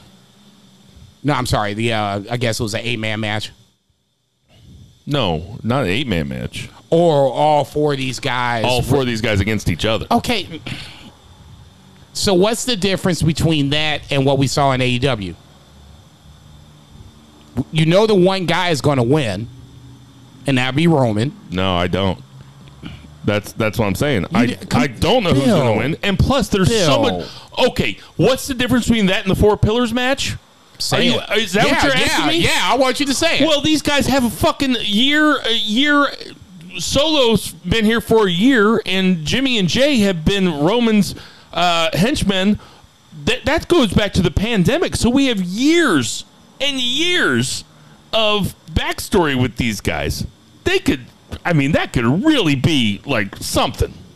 Not where you're going to go with it, but ultimately, I- I'll just stay to where I am. You know, if you wanted to do it, it would still be great drama, and it would still be a Who great does match. Roman? Okay, go ahead. But ultimately, like MJF, you know who's going to win, right? Who does Roman face at SummerSlam? I don't think he faces anybody. I think the rumored match. I think the rumored match is go- is going to stand the way it stands. Usos versus Solo and Roman. I'll tell you what, if that happens, I'm out. I'm done with the podcast. I'm done with WWE. I'm done with AEW. Well, I mean, I'm done with New Japan if that happens. look, New Japan do anything to you, so don't, don't be kicking about SummerSlam. No, Roman has to defend the title. Why does he at- have to? Because you mandated to be so. Roman, Money in the Bank is the next opportunity Now to. that's where you hot shot the tag match, and then you have shit fall apart in the tag match, and then you have the four way match at SummerSlam. Solo versus Jay versus Jimmy versus Roman. okay. Saying what's Wow. the difference between that and the four pillars? Well, No, first of all, they all look like grown men that have gone through Ding, puberty. ding, ding. Thank Sorry. you. God, thank you. of Thank you. Yes. Yes. I'm like that. I think you should leave match where the the guy's supposed to not talk, but they all kind of try to get him to talk, and Yes. you just did it. I feel like the fucking cops when they break me. I'm like, no, I wasn't driving drunk. Yes, I was. You got me, you God, I feel so motherfucker. ashamed. I feel so ashamed. You got me to admit that. it was like breaking that stick you find in the backyard. It's like, Look oh, how I can the- break anything. Look how deflated I am. Look at my shoulders. like I can hit this with anything. Pow, pow, pow, and then you're like, oh, I can put it on my knee. No, I can't. No, I'm gonna break this. I have no idea what the fuck you're doing. It's just happy.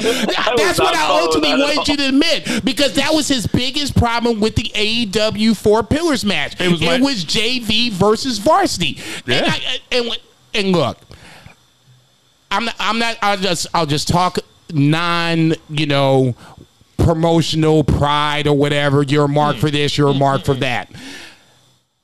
I get where that literally has nothing to do with it for me. no, you know no. I get where Bill is going with this. This is a bunch of smaller guys. When you have Moxley, Claudio, Daniel Bryanson, who's not a small guy, but obviously he's HOF, and whenever he decides he wants to hang it up, and all these other guys, the Elite, Omega, you know, Adam, uh, you know, Can you imagine those? Can you imagine those guys laying in a circle and taking turns punching each other around in a circle? You just can't do it. I'm sorry. Like I got to be true to myself. Omega do some shit. My point is this. I got to be true to myself. that's why I wanted you to say to begin with, you took the little easy way out, and now that I finally gotten you to admit the fact that you you had, you had a lot bigger of a problem with this than you you cared to admit to begin with, and now you admitted the fact you had a problem with this. Are we still gonna go with the C? C what'd you say? C minus? C plus? okay, I think fair that's enough. a pretty fair uh, Okay, grade. I so- thought, I, I'm not being. I, I'm not being hypocritical if that's what you think I'm doing. Are you? Wait, are you trying to say that I'm a hypocrite? I'm not saying you're a hypocrite. I'll just Sounds like you're trying to say I'll I'm a just say this. Please, for a guy that likes AEW a lot, I do. Yeah, I love it the fact that MJF is your champion bothers you. a little bit. Yeah, Okay. So but he's just as big as Daniel Bryan. They're the same size, basically. We just watched them fight. It's it has not that has nothing to do with size. that should be swaying you to begin with. Listen, I'm not asking for like fuck. I'm not saying put uh, put Brian Cage in the title match or test or anything like that. I'm I'm fine with MJF being the title being the belt holder. What I'm not fine with, and I think that uh, I think that the the reviews from this last pay per view bear this out, is that nobody took this nobody took that main event seriously, and it made the pay per view suffer. MJF versus Bryan Danielson is two little guys. Them main eventing that match critically, I don't know about pay per view buys or whatever, but critically, as far as the fans watch it, that did not make the pay per view suffer because Bryan Danielson was a serious contender. And Bryan Danielson got a five star match out of MJF. MJF got a five star match out of Daniel Bryanson too. I'm saying that match was fucking unbelievable. We all agree with upon that. Right. So t- to have the four bloodline after this year of storytelling, ever since Solo showed up at Clash at the Castle, and going back to the beginning of the pandemic when it was Jay versus Roman, and they were having those matches in Hell in a Cell that us three sat on here and were like, man, those were really compelling matches, even though. We never thought that Jey Uso was going to win one time, not one iota of us three ever thought that they were going to win, we were like, this is dramatic. This is wrestling. This is good. So, that being said, Fast flash forward three years later, then you got Solo, who they've built up to be a complete badass. Jimmy and Jey Uso, who are the longest reigning tag title holders of all time, who have been wrestling in WWE for over ten years and been on television for over ten years. And Roman Reigns, the most dominant champion that we've seen since Cena, and maybe more dominant to put them in the four way match, and you're going to tell me that, that that's the same thing as having Jungle Boy in a four way match? You're fucking crazy. How dare you? How dare you, sir? Go ahead, Two Beer. I'll let you go ahead before I rebut. We guys up to like 495 bananas by now. Nobody can tell only had two apiece. You're about to say- We've only had two apiece. I haven't even smoked any weed. You're the only person that's been over here silent. So I mean, if anybody's had 495 bananas, it's you. Um, no, uh, I do agree with Bill. I think uh, that four way is much more compelling because of the storytelling, and that's why I'd be watching it. I was interested in the four way Yeah, for right. the AEW. Go ahead. I hit the wrong button. I was get- getting ready to see her heating up. Sorry. Uh, that's quite all right. I was interested in the AEW four way because I knew it was going to be a dynamic match, and I knew like Sammy Guevara was going to kill himself getting that match over. And they're all compelling performers, but the four way, the, the hypothetical four way that you uh, put forth here is uh, a spectacle on a much deeper level because of the interwoven history of the characters and the storytelling that would be inherent in their performance. Um, so I, I think they're two very different matches, even though they're both four ways it, that would both be main events that would both have a likely winner. There is that, like paint by numbers for that, but if you dig a little deeper, um, I think there would be very different matches. That I agree with. And I think the history with the bloodline going way deeper than what we've seen with the four pillars of AEW makes it that much more interesting. I everything that Two Beer said, I agree with totally. The winner, either I, way, I I is not in doubt. The same thing. I think I just said you guys were saying, and uh, split the difference, and uh, to where I think I, both, I think I just said exactly what both of you guys were saying. Yeah, I which didn't. is really yeah. funny. You Yeah. Switzerland ass I mean- motherfucker. You agreed with him. He just said exactly what I said. Get off the fence, dude. I know that. Me on the fence. No, I'm talking. To, I'm talking to. No, I'm talking talking to to. BFR West Oh, over here. I know okay, that that yeah. pod. Uh, I'm sorry, that rise up his ass is like, ooh, I can't get comfortable. I Shit, ain't on, which way am I going? I ain't on the fence. oh, I know you ain't. How dare you know? You know when uh, the president says to Harrison Ford and clear present danger, he's like, "How dare you?" And Harrison Ford says, "How, dare, dare you, you, sir?" that's what that's what I feel like right now. Great fucking movie. Harrison Ford fucking Tom Clancy movie is so underrated. Fuck yeah. Uh, so uh, let's grade Night of Champions. Um, I'll give it a. I'll give it a I'll give it a solid B minus. I'll give it a B minus. give It it a solid B. it- I, I felt much more, even before. I'm even looking back afterwards. It was still a good pay per view. Hits and misses there. I'll go fine. I'll, I'll go with you. I'll give it a B. Fine. What do you got, Zach? Um, or I'll just ask you if you guys want to revise your ratings because uh, just bearing in mind that um, Jeddah is actually a uh, sprawling progressive metropolis. I don't know if you knew that. If you wanted to incorporate that.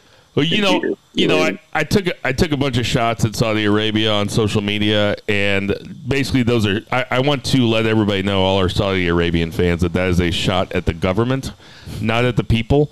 Uh, those Whopping th- one that listens. those were no. We have lots of Saudi Arabian I'm listeners. sorry. Lots I, of them. don't- we I have don't four or look at five. demographics. Uh, but I want to let you know that those the shots that I took were shots at the government, not shots at the people. Though that they're great crowds.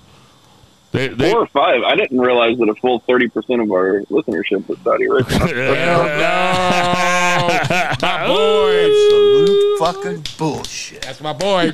Unprofessional Uh, bullshit. I'll give it a solid B as well, though. That's what I was thinking before you guys said it, and I'll, I'll stick with it. Yeah, v- very fun. They they were into everything. They were into everything, and you know what? I'm looking forward to Money in the Bank. Good for Sami Zayn. Yeah, I mean, that that. Thank you. That's the one thing we didn't talk about, and we should talk about that. and he he has been very forthright in his political leanings mm-hmm. and very forthright in his political beliefs. And he waited until Saudi Arabia and Syria had a better political relationship before he decided to go in there. And I know that's a personal thing for him, and I'm not going to judge him one way or the other because I feel like uh, I've read enough of his tweets to know pretty much where he stands when it comes to politics. But man, he got a hero's welcome out there in Saudi Arabia, and he was speaking Arabic in the pre-match uh, vignette. Very, very cool stuff, and good for him. Sami Zayn is on a ride, man, and I hope that it ends with him winning the world championship. So, all that being said, let's get to that three count. All right, so this will probably be the shortest one. Um, did everybody watch NXT Battleground? Zach, did you watch it? Uh, yeah, actually, the main event's on right now. Uh, I had watched most of it beforehand, but um, Look at I had to leave the house earlier. Look at us. I know. I, It's well, like it's like we're all it's like a hundred. I'm sorry, like- two hundred episodes. it's like we're journalists. There's only one, my brother. So um, I'm going to start this off. I'm going to start off the NXT Battleground talk with the match that I enjoyed the most, and I think this was sorry. This go is ahead. pretty much on everybody's list of the match that kind of wowed them the most, which was Ilya Dro- Dragunov versus Dijak, uh, friend of me of the show Friend of me of the show. in a last man standing match. Not my favorite type of match. Which is your your least favorite step match? If you had to have your two, who your two favorite? falls, falls kind of anywhere. Uh, okay, never mind. That's my least favorite type of match. Never mind. Okay, you just said it. Last Go man, ahead. last man standing. They usually get pretty creative. You know, Yana will put a duct tape on somebody. You know. uh, but uh, Dragunov versus Dijak was not for the faint of heart, fellas. That match was fucking hardcore, like super hardcore. And if you saw pictures of Dragunov's arm afterwards, he might actually have Have a, a broken, broken arm. because that shit looked fucked up. This to me was a four and a half star match. What'd you think, Jason?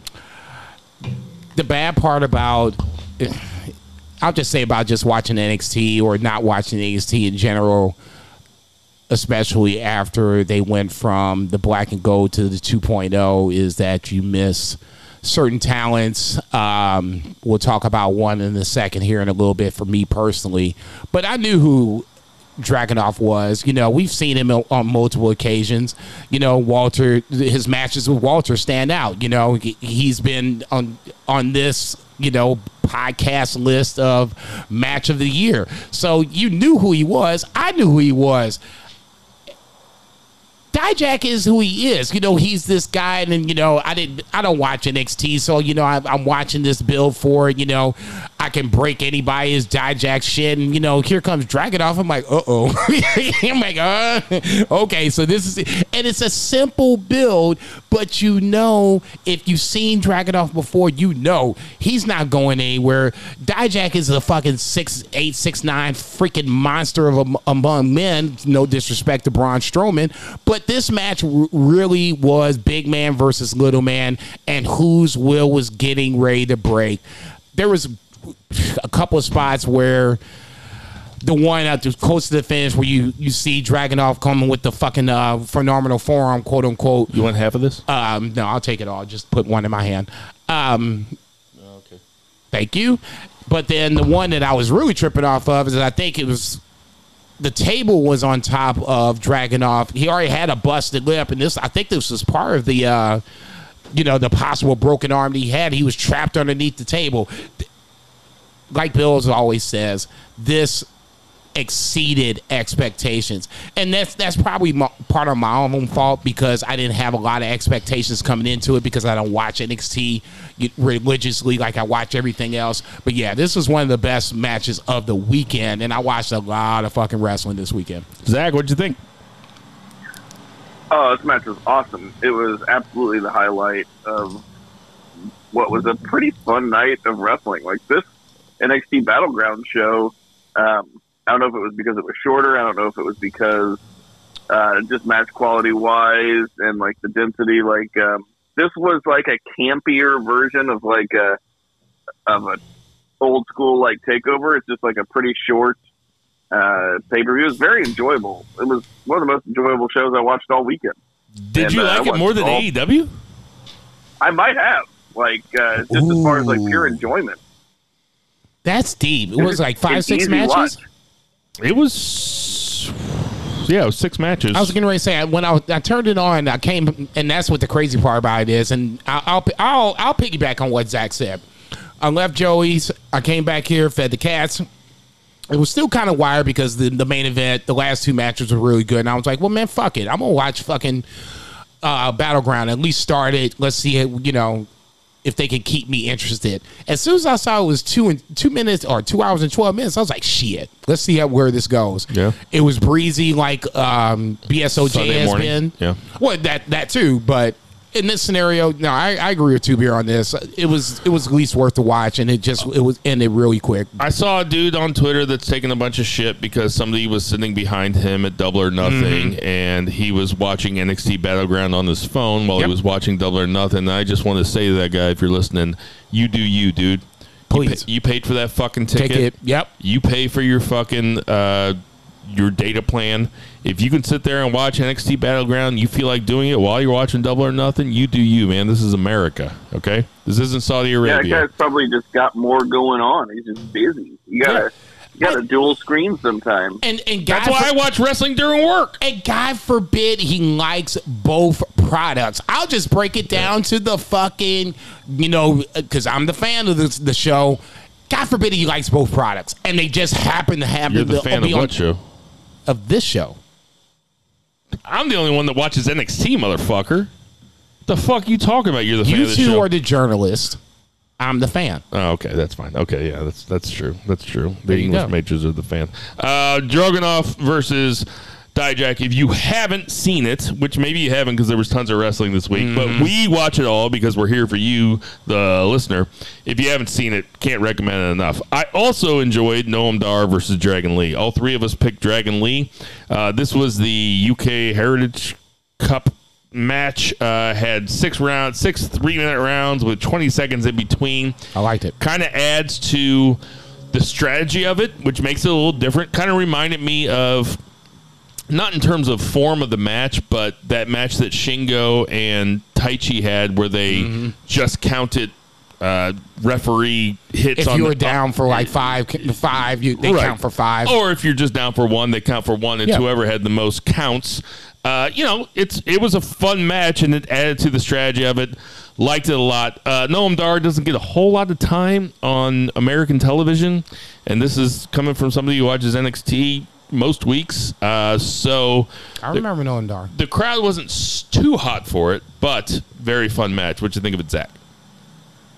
Yeah, it was really well wrestled. I think uh, the crowd had a hard time getting into it. The um, the format is wonky, and I kind of had a hard time getting into it. Also, for that reason, it was Quick different, sidebar for I 30 seconds. The variety. Hey, Okay. three beer. Did, is was this the first time that you saw a Heritage Cup match?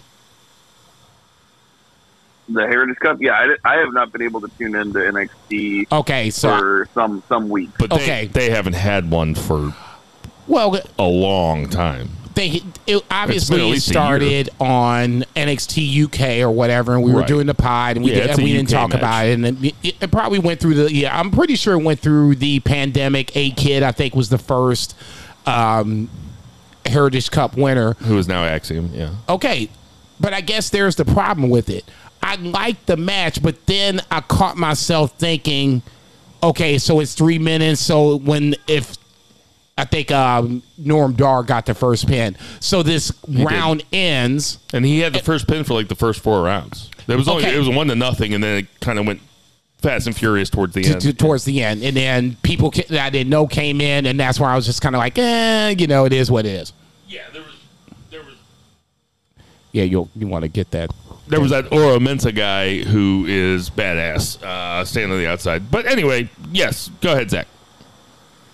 Took you a minute Uh, to but get yeah, into the it. form. Uh, the format's just different, right? It's just I, I appreciated the variety, um, kind of like anything that's new. And I might have watched one of those. Like I used to like throwing on NXT UK. I was probably one of like 300 people that ever like watched that show. Yeah. Like it was really I like the NXT UK. nobody watched. No, I like the Yeah, NXT you you were another one.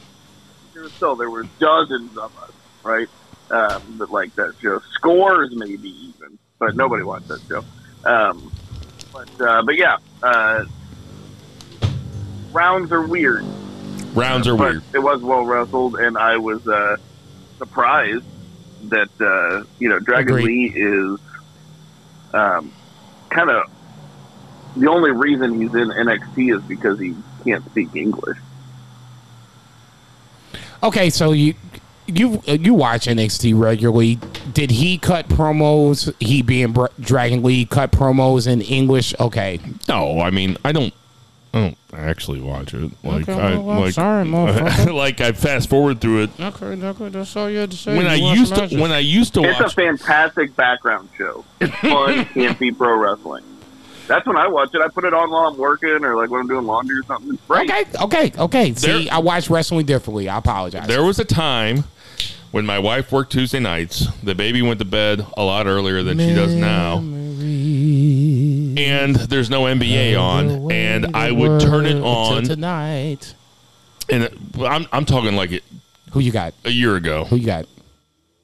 Tonight? Uh, The series, motherfucker. Oh, Nuggets in five. I said six. Okay, might be less. Might be.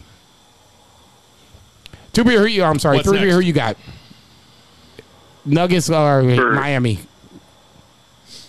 Um, I fucking hate Florida, so I got to go with the Nuggets.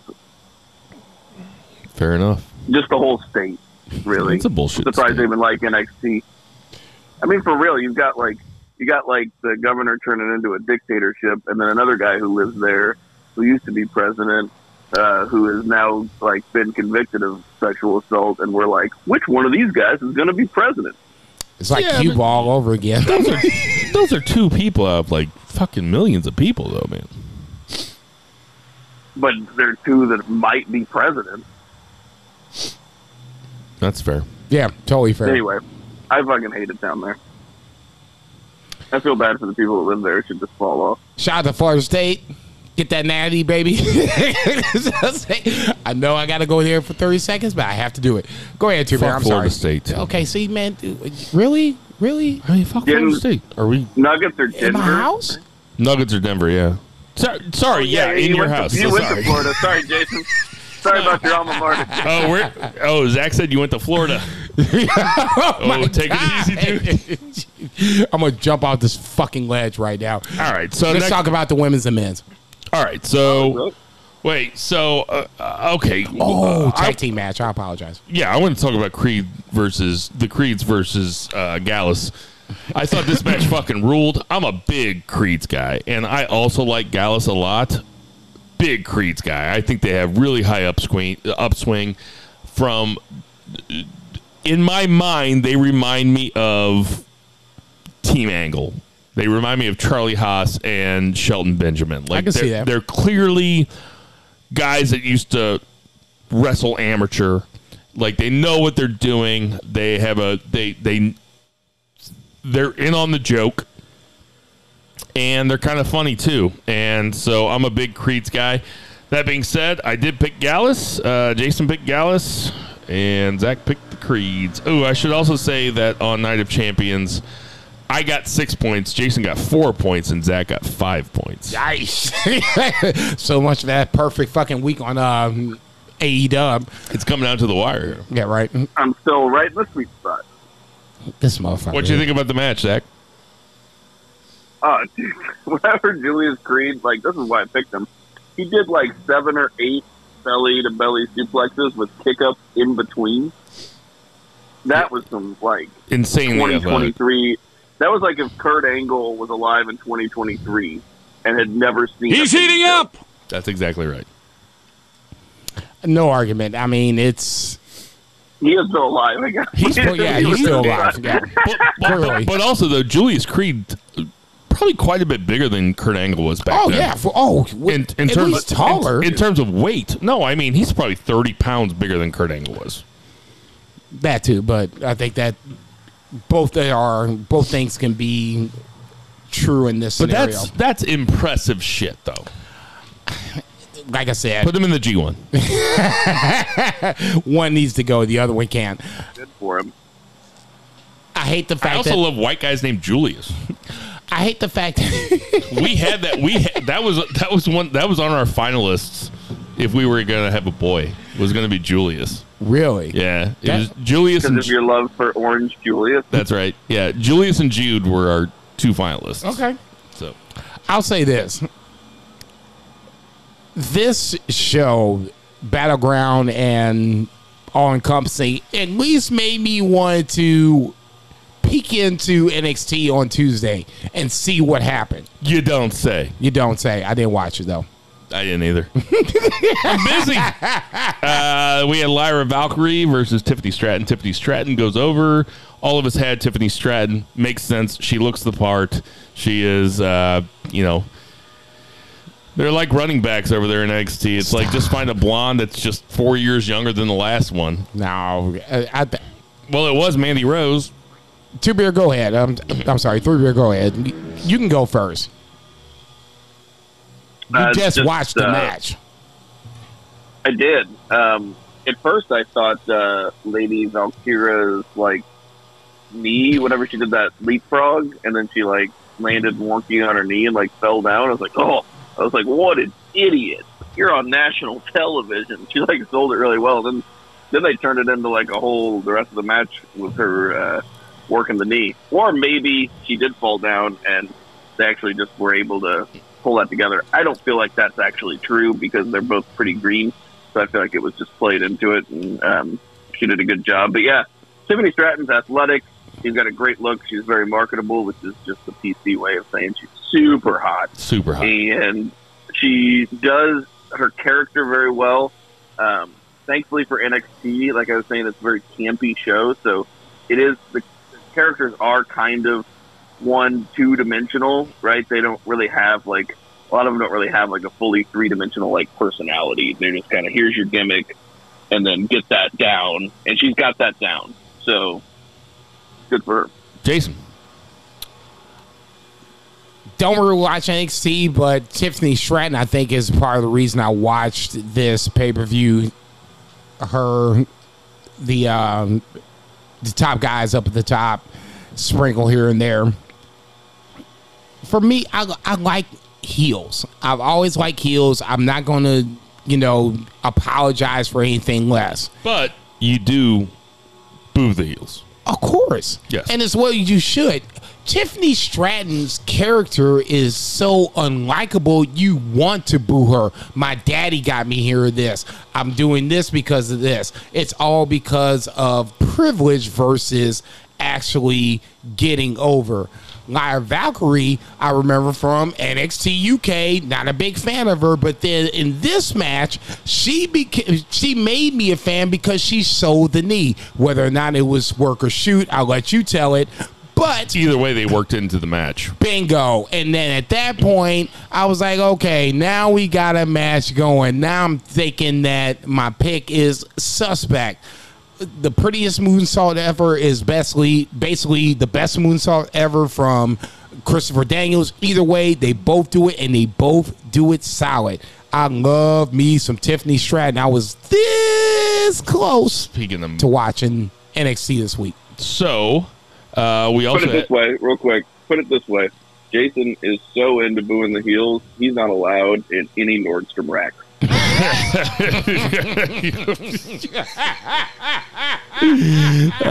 We had Wes Lee versus Tyler Bate versus Joe Gacy. All of us had Wes Lee in the second place, so all of us got one point there. Uh, Wes Lee goes over. He pins Joe Gacy. Tyler Bate was great in this match. This was a really, really fun triple threat match. What you think, Jason? hitting underneath the the front and the back. I would I really wish again and this is on me because I don't watch the product. Wes Lee feels like he's a guy that's underneath the radar, dare I say, quote unquote, underrated. I thought Joe Gacy was really good. Tyler Bate, you know who he is, at least in this scenario, you know who he is, is BFR. So it, it, it was a nice little gumbo of a, a nice match. Right guy probably went over. Wes Lee's making history. So I guess for the Triple H era, it's about making history. Certain people on certain rosters hit certain numbers, and then from that point, we all move on. Different from the Vince McMahon era when Vince can be a snap of the finger and you can lose the title. Unlike, for me personally, I like the Triple H shit because I like historic numbers. I like the fact you can put this shit against this shit and make would- it happen. Okay, so historic numbers is one thing, but wouldn't you say that Gunther's IC title reign is kind of being overshadowed by? Well, it was overshadowed by Bianca until she lost it, and it's kind of being overshadowed by Roman. Like I, I like I, I also like long term title holders, and I think that Gunther is certainly a very worthwhile IC title holder. Would you say that's too much at once? Go ahead, Two Beer. I'll let you start. I think that um, they could do a little more variety with their titles, uh, and just kind of the the booking in general. Because if you look at like, say, the Royal Rumble, like weren't both winners like the first one's in and the last one's out? Like Yes. Rhea Ripley, yeah. You know, it, that Well, doesn't no. have to be that Gu- way. well, Gun- Gunther was number one. He didn't. He didn't win, but he made it to the but very he end. was in the final yes, two. Point yeah. still he taken. was in the final two. Yeah. Um, and then I think the year before that, though, Edge was the first one in and the last one out, and he won. Um, so that's just, it, at some point, it just kind of becomes predictable. It might just be Um, Hunter trying to think there's a establish middle his his style. You know, like he establishes his style for a couple kinda- years, and you then kind he, of stole my thunder on that one. and Hunter seems like the type of guy that would think about stuff like that. No, and I, and honestly, if you really want to stop and think about it, there is Rhea Ripley kind of needed a, a, a little oomph to get over. Here's Charlotte. Charlotte might not be here or not. So it, there's a lot of things where you can see Triple H is kind of like Vince in certain ways, but the one biggest way that I think Triple H is totally different from Vince is that a long title reign is on Triple H's menu in some form or fashion. Yeah, I mean the other big difference is like the product is watchable now. Hey, will you tell that guy behind you across the street to stop blowing that leaf blower? Does he know that we're doing a podcast? He's wearing black socks with tennis shoes. Tell him to shut the fuck up. Um, he's a little big. I'm gonna go ahead and take a pass on that. Do you, do you know who the? Do you know that when Wes Lee was in Impact, that he was Jeff Jarrett's dude? Like Jeff Jarrett thought You said that on the pod. he he said, "Oh, this this is the next guy. Like he's going to be the guy that everybody likes. He he can be a crossover he, star." Is the, he is the solid mid card linchpin. That's not the way that Jeff Jarrett saw him. It's a start. but I mean, I would know way more about wrestling than Jeff Jarrett. It's like, welcome to the business, Jeff. Uh, and then finally, we Glad had, you lost on fucking Sunday. we had Carmelo Hayes versus Bron Breakker in a match that I enjoyed quite a bit more than their first one, which was kind of forgettable. Um, this one had one of my favorite spears of all time, where Bron Breakker speared the fuck out of Carmelo Hayes coming off the middle rope, doing that turnaround thing. yeah. That looked fucking cool, man. It looked really fucking cool. I think that Bron Breakker is on his way up to the main roster, and I think that it happens sooner than later. If it doesn't happen, I'll come back and I'll edit this podcast so that I don't say that. But uh, what do you think, Zach?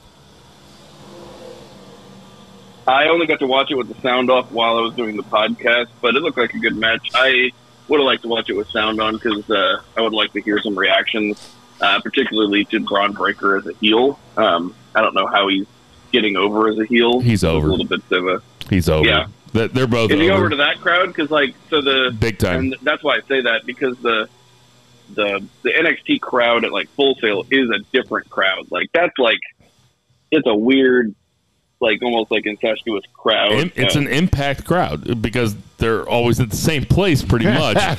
but Bron Breakker is, off, Bron Breakker is over the heel. I, I feel like our podcast mantra, "Boo the Heels," is has its has its tentacles out in the world. I feel like we're making a big difference here, guys. we are doing the Lord's work. sick doing the Lord's work. I'm sorry, I shouldn't do that. You should. I should never do that. I'll just say this. You ain't Catholic. Don't I know. I know. I. I, I say. I, I apologize, motherfucker. I, I, you did the Father, Son, and the Spirit did Holy. I? Did yeah, I not you did. apologize? That's fine. God damn. Don't don't offend my religion.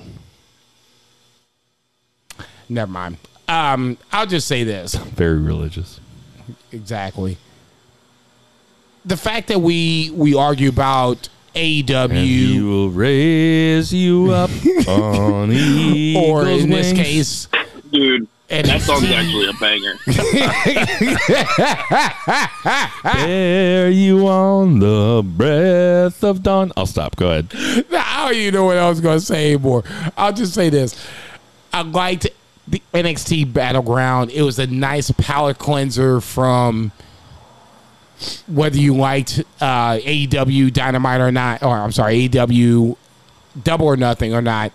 Not a big fan. It was a nice palate cleanser. I thought that everybody did well, and there's talent on this roster. Like I said beforehand, the women's roster right here, you might want to take a look at because somebody that might be your favorite is on this roster right now. Both these guys are money. Carmelo Hayes and Bron Breakker are both. It's a matter of time when they both, come up. Both ready for the big time. Bron Breakker, to me, um, because he's been wrestling about seven years less than Carmelo Hayes, is a little bit more remarkable. But I don't want to take away from Carmelo Hayes's the work that he's put in. But they're both great, and I can't wait to see them both on the main roster. Seriously, like both of them. And I think that Trick Williams is a great heater for Carmelo Hayes. Honestly, I kept waiting for Trick to flip on uh, Carmelo to get And Bron the, the title back. Yeah, yeah. I, I I think that Bron's gone. I think that At this point, there's a- not after- much after- more you a- can do. After you run the table as a babyface for about seven or eight uh, title matches, and then you lose twice as a heel to Carmelo Hayes, there's not much you can do. I wouldn't mind seeing Bron Breakker in the Money in the Bank. I think that that would be cool. Just to throw, just a, just a little bit of a wild card in there. Let's throw a little bit of wild card in there. You know, I wouldn't mind seeing Jimmy and Jey in there either. See if J- Jimmy wins it or something. Um, I will say that the battleground predictions were Bill had five, Jason had five, Zach had four. Jesus Christ. What's he doing? What's he doing? What is he doing? What's he doing? All right. So for the weekend, uh, Jason had 21 points, Bill had 19 and a half, and Jay's and uh, Zach had 18. What? What you mean? I think, 19 I and a half. the only thing I can say is last week I was not sleeping very well because the swing dancer flipped my wife out of way. he flipped her eight times. He flipped her eight times. Let's get to that. Uh, oh, that's Yeah, going to do it for our that's three our count. count. All right. So uh, you guys can talk about other stuff after this. I, I really got to go. Uh, I got to start doing stuff. I think we should we should wrap it up. We can do some BOSJ. There wasn't anything on Dynamite we really No, need to talk Dy- about. Dynamite and Raw were both pretty soft. Okay, let's fine. Let's let's talk about the finals of uh, the Battle of the Super Juniors in New Japan. My match of the week. I sent it to you guys this afternoon after I watched it. Uh, It might have been recency bias because I sent it to you probably five seconds after it finished. But Master Wato versus Titan in the finals of the Battle of Super Juniors to me was the that was the match of the weekend. Uh, it was unbelievable. Master Wato, pretty awkward, a little bit of a dork. It seems like he's going. Uh, he was kind of treated as a joke by no less of a podcaster than Dave Mel. No, me. I'm sorry, that was me that treated him like a joke. Um, and I thought that this match was incredible. The last 10 minutes of it, and this was a one on one match that lasted 25 minutes. no time limit. The last 10 minutes of it were incredible. Like, legitimately incredible. Guys kicking out of non finishers, but stuff that looked like finishers. Um, I loved it so much.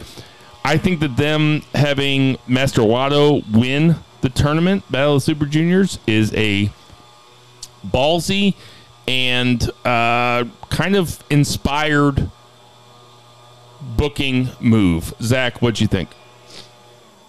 Yeah, it, it was very surprising. There's the fact that they had the runners up in the final. Uh, surprising stuff, but it turned out to be a fantastic match. I did like uh, before the finals, uh, Despy and um, Mike Bailey got in a little bit of a kicking contest before they like hugged it out. Was pretty Oh, oh, this don't mean nothing, right? okay, my bad, dog. Yeah. We Um, good, we but, good. Yeah, they really just put it out there, and um, you know, it's kind of like uh, passing up the torch to a new guard, right? You know, like I said last week, uh, Kushida did very poorly, Taguchi did very poorly, even though they both looked really good. Um, the young guys, the the young lions, you know, they're not young lions, but you know, the young guys Not um, really shown in this tournament. So, um, yeah, sign of, of turning the page and good things to come. Also, they said that that was the first Battle of the Super Juniors final that took place in front of a non-cap clap crowd since 2019. That crowd was hot, man, and it just goes to show you Saudi Arabia, Puerto Rico, Japan. Uh, I don't know where the Battle of Super Juniors was. Forgive me, but it was Doesn't matter. a hot crowd makes Yeah. all the difference, and that crowd was hot. They were ready for that match, even though it probably was who, who, it wasn't who they thought it was going to be. If you had these two guys in the finals, They thought it was going to be Despy and Mike Bailey, and they still got into it. And goddamn, I got into it too. I was way into it, loved it. Jason, Lij versus Lij and with um, Titan versus Hiromu. When I saw that happen, I was like, "Oh, oh, what the fuck?" I mean, I think Titan is one of the guys that Mike Bailey, Lio Rush on the smaller end, uh, Francisco Akira, um, Clark Connors. You're just naming guys now. No, I'm really not. I'm honestly, I'm really not. There's guys that that should get some love. Um, Leonardo DiCaprio. yeah, right. Uh, Dan Moloney. Toby, Tobey Maguire. Moloney. Yeah, right. Um, even when we said it last week, and I and I stuck to my guns where I thought it was Despy versus Mike Bailey. When Mike Bailey lost, I was like, "Oh, damn, that's crazy." You know, it, it was still an upset. When you have Titan jumping off shit and and tapping Desperado out, that to me was the bigger surprise. So now you have the runners up coming in for the final. I had no idea what was going to happen. It was it's one of the best matches I've seen, at least for the weekend. Dare I say all year long? I gave it four point seven five. If you want to put a grade out there, so be it, and I'll put that on PSP and I'll stick to it. I, I love the fact that New Japan is doing the one thing I ever asked from any promotion. You have young talent. We we ran down Master Waddle on multiple occasions. We've Yeah, all we- done it. yeah, we have all him. done We it. teased him. We've all done it. Now he's here on the cusp of at least on Dominion to wrestle Hiromu. God bless him for it. I don't think he's going to win it, but you've seen the evolution. The Wrestle Kingdom match was like, oh damn, he can stay stay with anybody, and now he's won BSOJ. I can't wait for Hiromu and fucking Master Waddle on and, in Dominion. It's gonna be some good shit. All right, we're gonna save a couple New Japan things for next week, which is uh, G1 is rumored to go to 32 people, and the other thing is that Aussie Open has signed with Yeah, AEW. not- that's not they- even rumor. They That's a did done not. deal. th- That's done deal. As a journalist, I'm sorry. I know that the contract hasn't been signed yet. so it's not a rumor. Hold on, hold on, hold on. I'm getting, I'm getting a phone. Hold on, I'm getting text message right now. This is banned from ringside. Okay, Aussie Open has signed with AEW, so they are no longer signed with uh, New Japan Wrestling. Uh, hey, everybody, we got some birthdays this week. We got Lucifer the Cat is uh, four. Four. years old. James Storm is 46.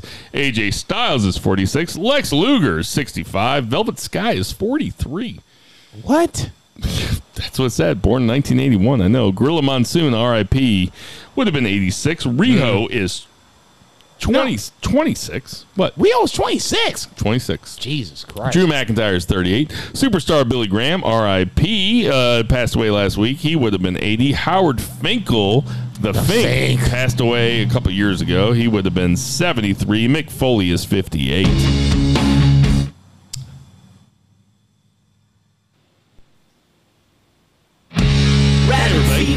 He's going to add that we know, out there's, too. we know there's tons of podcasts to listen to us. We appreciate you guys listening to ours. For Tinder Mahal. Check. For Vice. Check. For. Oh, I forgot to say Billy. Billy is also for it tonight. Yeah, oh, no I shit. forgot about the other cat. Yeah. I, I was going to do it all the way at the end. You're welcome. Uh, for Murray why- the Merman Murray, Check, for check. Lucha Chris, Check. for Patriot Pat, Check. for Sideways in time. I'll throw it out there. Check. Sideways in Time, for Three Beer Zach Pullman, Check. for Jason Cornelius Bell, I'm Bill Konnichiwa, bitches. Veggie, Check. uh, Black Lives Matter, Check. tip your local bartenders, Check. tip your local servers, and never Check. forget to boo the heels.